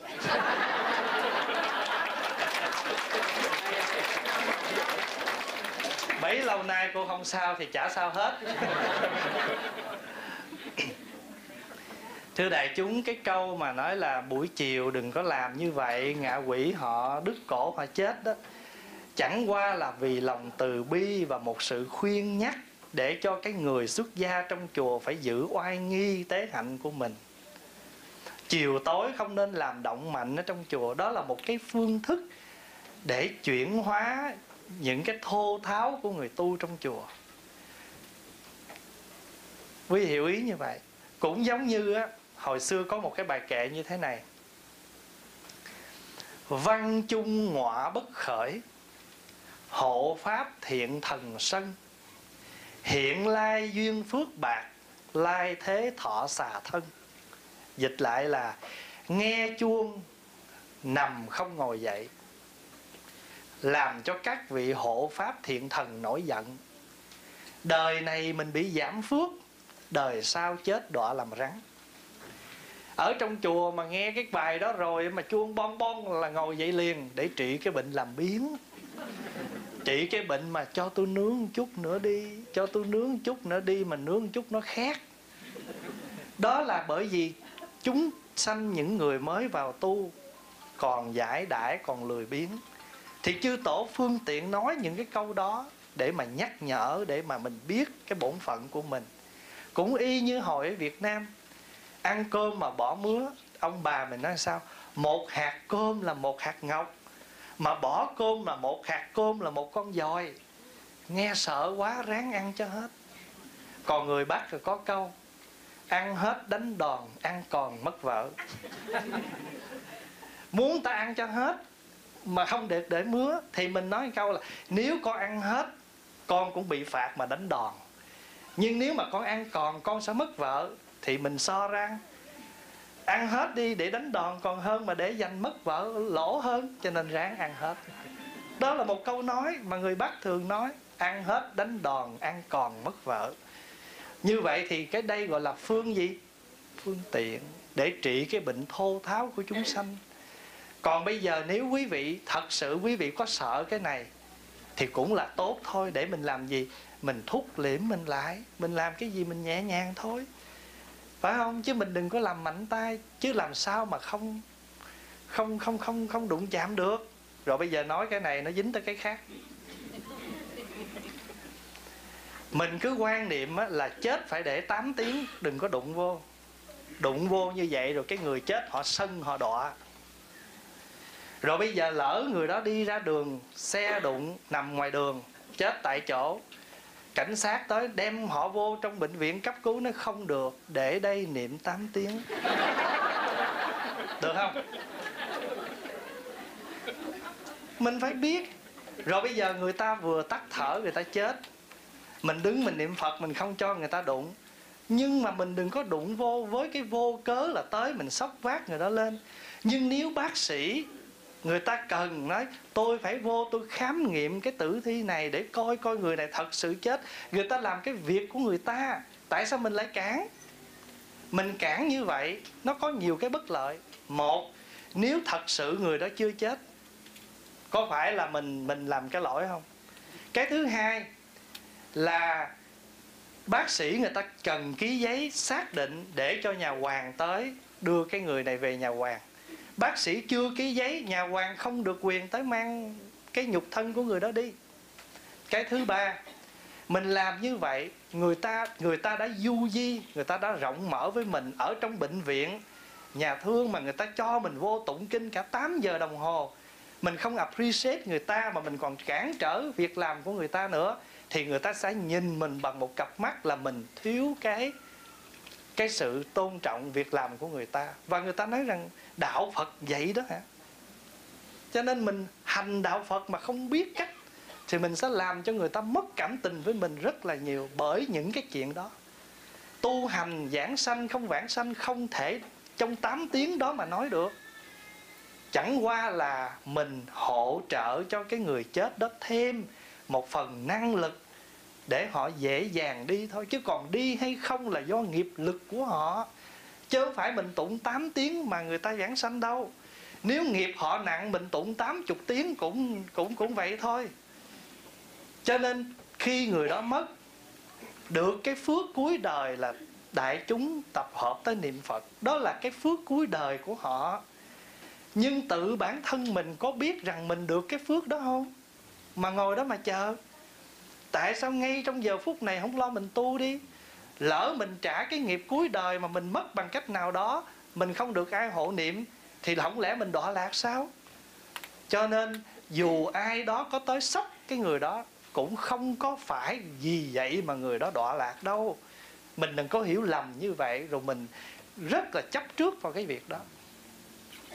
Người thân người ta khóc. Cái khóc là cái cảm xúc khi người ta mất một người thân, mắc gì cũng cho. Đừng khóc đừng khóc khóc vậy người này lưu luyến, không được đi vãng sanh. Nếu mình chỉ nói là đừng có rên, đừng có rỉ ôi giời ơi, anh ơi, anh đừng bỏ em, con không cha như nhà không nóc, vợ không chồng như mùa đông không lò sưởi, anh ơi anh ơi, nó lóc sóc nó lên thì mình mới cản chứ còn người ta cảm xúc, người ta chảy nước mắt mà tại sao mình không cho? Xin lỗi, kim có chích tới mình mình mới biết đau. Không phải là người thân của mình. Làm sao mình biết người ta không phải người thân mình? Mình đứng tỉnh queo, tỉnh bơ, tỉnh rụi. Còn người thân của người ta ta phải khóc. Cái chuyện cảm xúc đó là chuyện emotional. Mình không có thể cản trở người ta được. Nhưng mà chỉ khuyên người ta ở đừng có rên rỉ trời ơi, người ta đứng ta chảy nước mắt đuổi. Đi ra đi ra. Làm như cái dông hồn nó không biết chỗ gì. Nếu mà họ thương người thân của họ, đó quý vị đuổi người ta về nhà. Cái cái cái cái cái thần thức người đó vẫn đi theo về nhà, chứ không phải là cái chuyện bình thường. Bởi vì lúc đó họ đâu có đi bằng cái thân xác như mình nghĩ nữa. Người ta đi bằng cái tâm thức người ta mà. Chứ người ta đâu phải đi như cái kiểu của mình nghĩ đâu mà đuổi không đuổi. Cho nên mình hành cái chuyện đó mà mình làm không đúng á, người ta sẽ mất cảm tình với mình rất là nhiều. Mà người ta nhìn đạo Phật một cách rất lệch lạc là đó, tu vậy đó, tu đợi 8 tiếng vậy đó. Còn thí dụ như mình niệm phật rồi mình dở tay chân người đó mềm mại, biết như vậy à a di đà phật, đây là thoại tướng của vị đạo hữu này trời ơi, dở tay, dở chân lên. Ô, mô phật mô phật. Giảng sanh rồi, giảng sanh rồi. Rồi bắt đầu nhảy lên, múa lên, rồi lại phật, rồi làm lia lịa lên hết. Không có cái gì của đạo phật hết. Người ta nhìn đạo phật rất là kỳ cục. Đạo phật đâu phải vậy. Càng mình càng tu chứng chừng nào, mình phải càng im lặng và khiêm cung chừng nấy. Mình càng tu cao chừng nào, mình càng khiêm cung chừng nấy quý vị có thấy chiếc máy bay không? Ở dưới này nó to như vậy đó. Nhưng mà nó bay càng cao thì chiếc máy bay mình thấy nó càng nhỏ. Mình tu càng cao thì cái ngã của mình nó phải càng nhỏ chứ tại sao tu càng lâu mà cái ngã nó càng lớn? Rồi để hô hào la làng lên như vậy. Rồi vì vậy là tất cả người nào mà cứng đơ cứng ngắc là đọa lạc hết hả? Không phải vậy. Pháp Hòa không có chống bán cái chuyện niệm Phật tam tiên nhưng mình phải biết cách mình làm cho người ta nhìn vô đạo phật. Nó có cái gì đó nó nó nhẹ nhàng, nó khoa học. Bác sĩ tới phải để cho bác sĩ làm tất cả những việc của bác sĩ. Mình không cản trở được. Người ta có để ống vô, người ta có tiếp trợ mình. Nếu mình không muốn thì mình quyết định. Còn bác sĩ không thể nào làm việc mà người ta không thể không làm. Đó là việc của người ta người ta mới vừa rờ vô ta để về ta bắt mạch, cái gạt tay người ta ra, không được đụng đụng vậy đọa. Vậy thì những người đó khỏi cần tu. Mình cứ đi chơi đi, khi nào mình sắp chết thì kiếm người tới niệm 8 tiếng. Phải tu, chứ không phải là mình phải chuyển hóa nghiệp lực của mình. Chứ không phải là mình niệm, nếu được 8 tiếng, đó là cái phước cuối đời của mình. Nhưng mà mấy người được. Có những vị xuất gia, nhưng mà cái chết không bình thường. Mình cũng không thể nói người đó là không tu. Mình tu là đời này nhưng mỗi người có cái nghiệp cuối đời của chúng ta. Chúng ta không thể nhìn một cái chết, một cái vị nào đó rồi chúng ta nói là vị đó thiếu tu. Không phải vậy đâu. Quý vị thấy đức phật không? Đức phật thành đạo rồi mà trong kiếp này đức phật phải gặp 10 cái duyên nghịch trong đó có một cái duyên là phật bị người ta phỉ bán. Là do đời trước ngài chê người ta. Có một kiếp ngài là một cái người rất là đẹp trai, rồi cái cô đó cổ đem lòng cổ thương yêu ngài. Nhưng mà ngài đẹp, nhưng mà ngài có tu. Thay vì ngài mới từ chối người ta khéo đi. Ngài nói là, tôi cũng cảm ơn tình yêu của cô, nhưng mà thôi tôi không có duyên với cô, tại vì tôi thích tu thí dụ vậy đi. Không. Ngài nói vậy nè này đẹp cái gì? Nguyên một cái đại gia hôi thối, xúc phạm cổ. Chính vì cái nghiệp xúc phạm đó mà đời sau đời này nè phật thành đạo phật bị một cái cô thiếu nữ mang bụng chữa vô vu oan cho ngài để phỉ bán ngài. Thì các vị mới hỏi phật là tại sao phật là một cái bậc như vậy mà ngài còn bị? Thì ngài mới kể là cái đời quá khứ của ngài. Quý vị thấy ngài một kiền liên không? Bị ngoại đạo đánh chết trước cửa tịnh xá trúc lâm. Bởi vì khi mà người ta hỏi ngài như thầy trò của tôi đây chết đi đâu? Thì thay vì ngài trả lời rằng tùy theo nghiệp mà thọ sanh thì ngài đâu có đụng chạm ai đâu. Ngài trả lời thầy trò của ông á, tu ngoại đạo chết đọa địa ngục. Ngoại đạo giận tức nhào vô đánh ngài chết tại chỗ mà khi mà ngài chết rồi thì ngài xá lợi phất và các thầy tới xúc ngài lên, hỏi ngài, tại sao sư huynh có thần thông mà sư huynh không đằng vân sư huynh bái? Thì ngài một kiền liên trả lời, khi nghiệp lực nó đến, một chữ thần còn không nhớ, đừng nói tới chữ thông. Dễ sợ không? Này, pháp hòa có một bà cụ quen niệm phật nè. Khi mà bà đau quá, bà vô thăm, bác nhớ niệm phật. Quý vị biết bác trả lời sao? Khi cái cơn đau nó hoành hành, chữ nam còn không nhớ đừng nhớ tới chữ phật. Đó, cái câu đó để mới nói với chúng ta rằng nếu đời này chúng ta không lo huân tu, rồi đợi tới lúc chết mà người ta niệm cho mình biết mình có giao cảm với cái đó không, mà mình mình đợi mình chờ. Thì cuối cùng ở đây, cái vấn đề mà mà gọi là mình làm những cái việc là ngạ quỷ, tất cả đều là nhắc nhở mình phải nhẹ nhàng, phải từ tốn trong tất cả mọi việc. Không có tội lỗi nếu mình phải khinh xúc một cái gì hết. Nhưng nếu chúng ta tâm mình có pháp đó, thì tự động chúng ta sẽ trân trọng nó. Như hôm qua pháp hòa ví dụ, nếu tâm mình biết nhận đây là cái chuông, là một pháp khí của nhà phật để tụng kinh, tự động chúng ta thấy cái chuông, chúng ta trang trọng để nó. Còn nếu tâm mình không có cái chuông thì cái này không là gì hết, là một miếng đồng gõ cái ben cho nó kêu tiếng. Nếu tâm mình có cái pháp y thì cái pháp y của mình để trên đầu. Còn nếu tâm mình không có pháp y, đừng có thọ gì mất công, mình ở đâu mình cũng cầm nó như miếng vải vậy à. Nó vậy đó. Thì thưa đại chúng, tất cả những gì chư tổ nói, nó đều là giúp cho chúng ta giảm đi cái hạnh thô tháo, cái sơ thất của mình trong cuộc sống thôi. Chẳng hạn mình đi vào trong nhà vệ sinh, gõ cửa 3 tiếng, ở trong kia đáp lại ba tiếng nếu trong đó đang có người. Mà không cần phải la lên, I am here. Hoặc mình cũng không cần hỏi, who's there? Chỉ cần đáp gõ ba tiếng, ở trong đáp lại ba tiếng, mình chỉ muốn biết có ai thì người đó, tại sao không lên tiếng? Vì không muốn cái thô nó lộ ra. Đáp ba tiếng rồi đi vào trong nhà vệ sinh trước khi ngồi xuống gõ miệng ba tiếng. Chư tổ nói có những loài ngạ quỷ họ ăn cái phẫn dơ đó. Mình không muốn cho mình đánh cho họ mình mình đánh, ý thức đánh thức để cho họ gian ra. Cái đó cũng là một cái ý niệm nhắc nhở chúng ta trở về cái giây phút hiện tại. Chúng ta đang ở cái chỗ xú uế. Tống khứ đó ra như tống khứ tham sân si. Cho nên gõ xong rồi liền có bài kệ đại tiểu tiện thời, đương nguyện chúng sanh, khí tham sân si quyên trừ tội lỗi. Lúc đại tiểu tiện, cầu cho chúng sanh bỏ tham sân si, trừ hết tội lỗi. Cái gốc tội là tham sân si. Mà cái gốc tội nó dơ, nó chán, nó hôi, như là cái tập dơ mình vừa thải ra. Không muốn nhìn, không muốn thấy, không muốn nói, không muốn ngó, nhấn cho nó đi liền. Trên mười tu của chúng ta tham sân si hiện khởi, đi liền.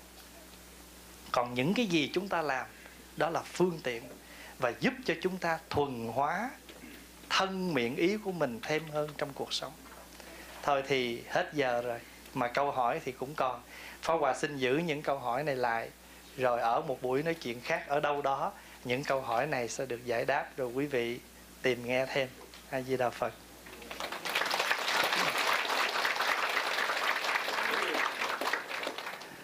À, nam mô bổn sư thích ca mâu ni phật. Kính bạch à, Chư tôn đức. À, đặc biệt là ni sư viện chủ à, chùa phước hải đã tạo duyên cho tất cả chúng con được gặp nhau ngày hôm nay. À, và tất cả quý phật tử xa gần trong ban tổ chức cũng như tất cả quý vị đã trợ duyên để cho hai ngày sinh hoạt hôm qua và hôm nay được thành tựu đến giờ phút này xin nguyện đem tất cả công đức lành nào chúng ta làm được, xin hồi hướng cho pháp giới chúng sanh, đều được thấm nhuần pháp hỷ của phật để chuyển hóa mình trong đời sống hàng ngày. Hầu mỗi người chúng ta mang lại hạnh phúc đích thực để đóng góp cho thế gian này. Và xin cầu nguyện tam bảo gia hộ ni sư, tứ đại thường hòa để mà tiếp tục vận chuyển bánh xe chánh pháp ở vùng này. Nguyện cầu cho tất cả quý phật tử thân tâm được an lạc, gia đạo bình an và tinh tấn mãi mãi trên con đường tu nhân học phật của mình. Nam mô a di đà phật. Và xin đại chúng à, hồi hướng trước khi đi sư. Dạ. Đại chúng hồi hướng trước. Nguyện à, đem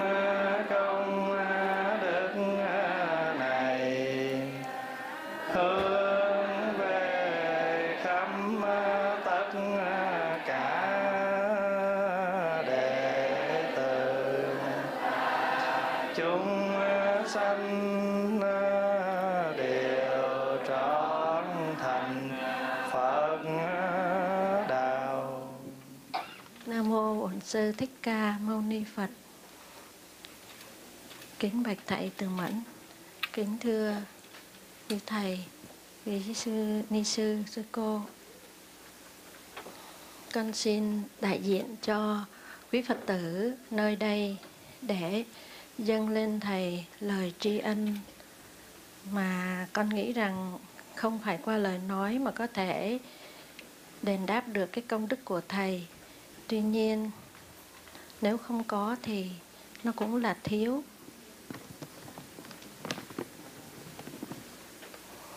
Kính bạch thầy, hai ngày qua, những áng mây lành đã hiện hữu trên bầu trời North Carolina, báo hiệu hai ngày thật là đẹp. Vì đã nắng có nắng ấm giữa những tháng ngày đông, đầu đông lạnh giá thầy đã về đây với chúng con thầy đã góp nhặt những tinh hoa vũ trụ từ những kinh nghiệm tu tập của thầy ươm vào vườn hoa đạo Pháp, khiến chúng con đã được cùng Thầy chấp cánh bay cao trên nền trời hoa gấm của Như Lai. Chúng con như những loài hoa không tên, Thầy hướng dẫn trở thành những vô danh Bồ Tát. Âm thầm lặng lẽ bước chân vào đời, tập vô tâm trước những khen chê, như bóng nhạn bay qua sông, như gió lùa qua kẽ lá, hoặc nắng rọi trước sân chùa, làm rực rỡ muôn hoa. Trước muôn duyên vạn pháp, Thầy mượn lời diễn ý, mượn tâm để phô bày những lẽ chân thật mà nơi suối nguồn tệ giác của Đức Thế Tôn. Mỗi bài giảng của Thầy là mỗi pháp âm, tỉnh thức, đem lại sự chuyển hóa nội tâm. Dấu bệnh của chúng con có khác nhau, nhưng mà linh đơn diệu dược của Phật qua lời Thầy thật là tuyệt diệu đã giúp cho tâm hồn, sơ cơ học đạo của chúng con. Những người có hào tâm, cần cầu nơi thánh giáo, mỗi thời tỉnh ngộ, thân tâm nhẹ nhõm trước trần lao vơi bớt sầu muộn, dù ở hoàn cảnh nào, địa vị nào trong thiên hạ. Khi đã trở về với phật, thì tâm hồn đều như trẻ thơ, hồn nhiên và chân chất dẫu có đem đèn nến nhang hoa trà quả, thức ăn vật thực, hay dẫu có đem cát đến cúng dường thì thầy vẫn được vẫn được thầy xoa đầu thọ ký.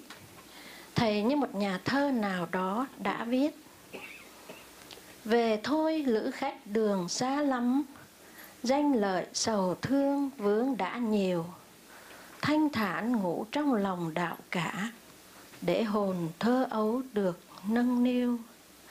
Tri ân thầy đã đến đây, đã hát khúc nhạc cho âm vang đi vào cô tịch, cho lời kinh thiêng gió chuyển phiến mây ngàn, tâm an lành gửi về khách muôn phương. Gieo thiện pháp, bước trên đường giải thoát. Thầy vững lèo lái, mênh mông trong biển pháp chủ và khách, thuyền nước một vầng trăng.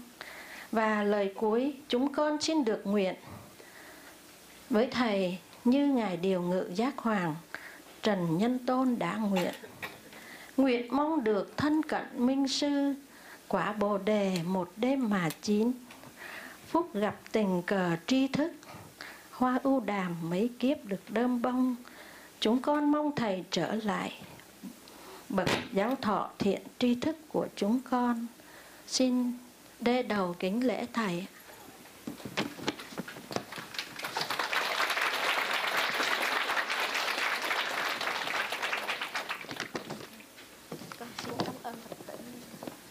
Dạ cũng nhân đây thay mặt ban tổ chức à, chùa Phước Hải chúng con cũng cảm niệm tri ân quý thầy, quý sư cô và quý Phật tử từ các tiểu bang xa xôi và những vị đã phát tâm đóng góp tịnh tài, tịnh vật, các vị trưởng ban, các vị trong ban ẩm thực, âm thanh, hành đường, nghi lễ, tiếp lễ trật tự thị giả, trang trí, đưa đón thủ quỹ, vân vân và các hành giả từ các tiểu bang xa xôi đã như là tiểu bang Massachusetts, tiểu bang Georgia, tiểu bang South Carolina và các vùng phụ quận phụ cận quý Phật tử hành giả đến từ Raleigh, Winston-Salem, Greenboro, Charlotte đã hoan hỷ cúng dường bố thí tịnh tài, tịnh vật và công sức hộ trì cho khóa tu hai ngày an lạc viên mãn tốt đẹp. Xin nguyện hồng ân tam bảo gia hộ quý thầy, quý Phật tử phát thể khinh an, phước trí nhị nghiêm, chúng sinh dị độ, Phật sự viên thành. Quý hành giả luôn gặp nhiều thắng duyên trên con đường tu học và hộ trì Phật Pháp. Trong suốt hai ngày qua, dù cố gắng hết sức, chúng con, chúng tôi không sao tránh khỏi những sơ sót trong những lúc tiếp đãi, tiếp đãi và tiếp đón mong chư tôn đức quý phật tử xa gần từ bi hoan hỷ và quý nghiện nhờ công đức tu tập hôm nay, mong mọi người được vạn sự kiết tường, sở cầu như ý. Nam mô hoan hỷ tạng bồ tát ma ha tát. Con xin à, cúng dường thầy và đại chúng bài hát à. tôi không quên.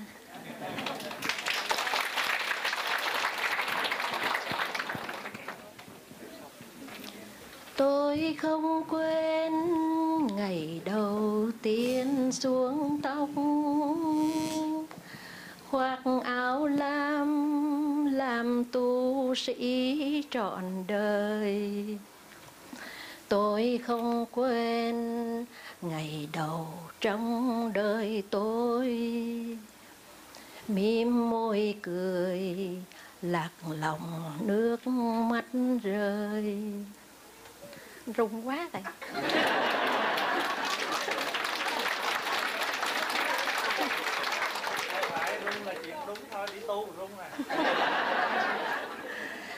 Tôi không quên ngày đầu tiên xuống tóc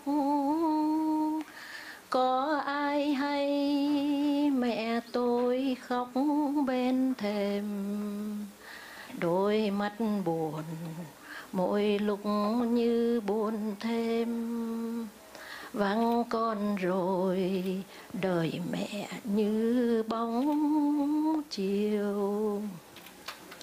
Làn tóc ngự yên đã theo hồi chuông chiều, rơi rơi.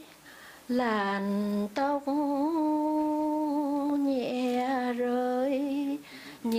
bao giấc mơ trong cuộc đời, trong quên bước chân đi, mẹ về bên đời nhớ.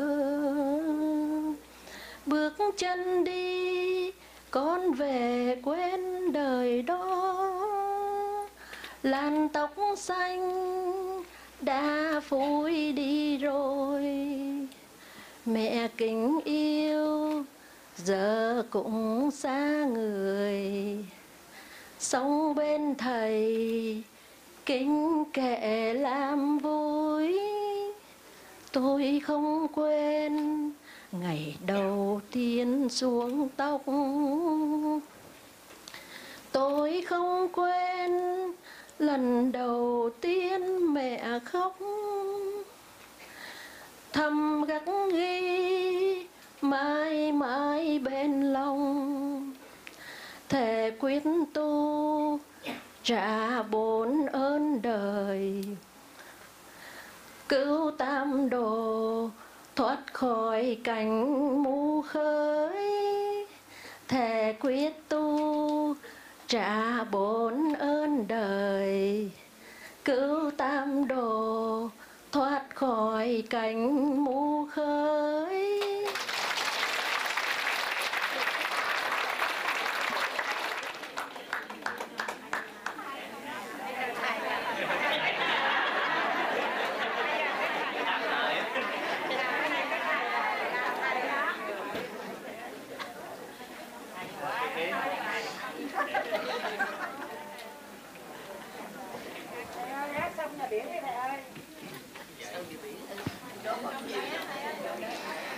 Di Đà Phật à, quý vị thấy ni sư hát hay không? Và cái bài hát đó đó chính là cái tâm trạng và cái thực cảnh của các thầy các cô khi đi tu lúc còn trẻ. Và Pháp Hòa nhớ là cái ngày đầu khi Pháp Hòa xin ba mẹ Hòa đi tu á, là cũng khóc như vậy. Năm đó học xong lớp 9. Pháp Hòa muốn đi tu hồi năm 8 tuổi mà ba mẹ không có cho. Rồi đến khi Pháp Hòa 15 tuổi, Pháp Hòa vừa học xong lớp 9 thì Pháp Hòa nghĩ rằng mình càng để lâu thì đường tu mình càng trễ. Cho nên ngày hôm đó là vừa học xong lấy cái học bạ về, chiều hôm đó thì mình mời ba mẹ đến, ngồi trên ghế và mình quỳ xuống. Thì Pháp Hòa nhớ là khi Pháp Hòa vừa quỳ xuống là mẹ Pháp Hòa biết liền, đi tu phải không? Và và nó kìm mọi cách để mà cản trở, nhưng mà không được. Thì Pháp Hòa nhớ cái ngày Pháp Hòa xuống tóc mà thọ giới đi tu thì bà già khóc. Thì Pháp Hòa mới nói, thôi bây giờ à, con ở chùa, nhưng mà mỗi tuần con về ở nhà 3 ngày, con ở chùa 4 ngày. Nhưng mà thật sự cái giao kèo đó Pháp Hòa giữ đúng con ngày thôi. Là vì khi Pháp Hòa đi tu xong và về nhà ở một đêm thì sau đó Pháp Hòa mới lấy cái cớ là sư phụ không có ở nhà, con phải về chùa, con coi chùa. Và cũng cái duyên là lúc đó thật sự thầy đi vắng một tháng. Pháp Hòa mới đi tu được có một ngày thôi, là sư phụ vắng mình một tháng trời. Và vì cái duyên đó mà Pháp Hòa ở chùa, rồi mỗi ngày đi học, đi về nhà, đem cái ba lô theo. Mỗi ngày na ăn chút, đi ra cửa bà già thấy nguyên cái ba lô lần thứ ba bà già nói na hết trơn rồi. Là coi như là ở chùa luôn và không có trở về nhà sau một ngày ở nhà sau lễ xuất gia. Và cái cái bài hát đó nó đúng cái tâm trạng của các thầy các cô khi đi tu. Như là Phật thưa đại chúng à, ngày hôm nay chúng ta sinh hoạt như vậy thật là một ngày à, tròn đủ gọi là pháp hỷ sung mãn à, kính chúc đại chúng cuối tuần vui vẻ và chúng ta đã gặp nhau như thế này. Quả thật là một cái duyên lành và mong rằng chúng ta tiếp tục tu học để duyên lành này không bao giờ à, dứt đoạn ở trong Phật pháp. Kính chúc đại chúng vui khỏe ra về bình an. Lòng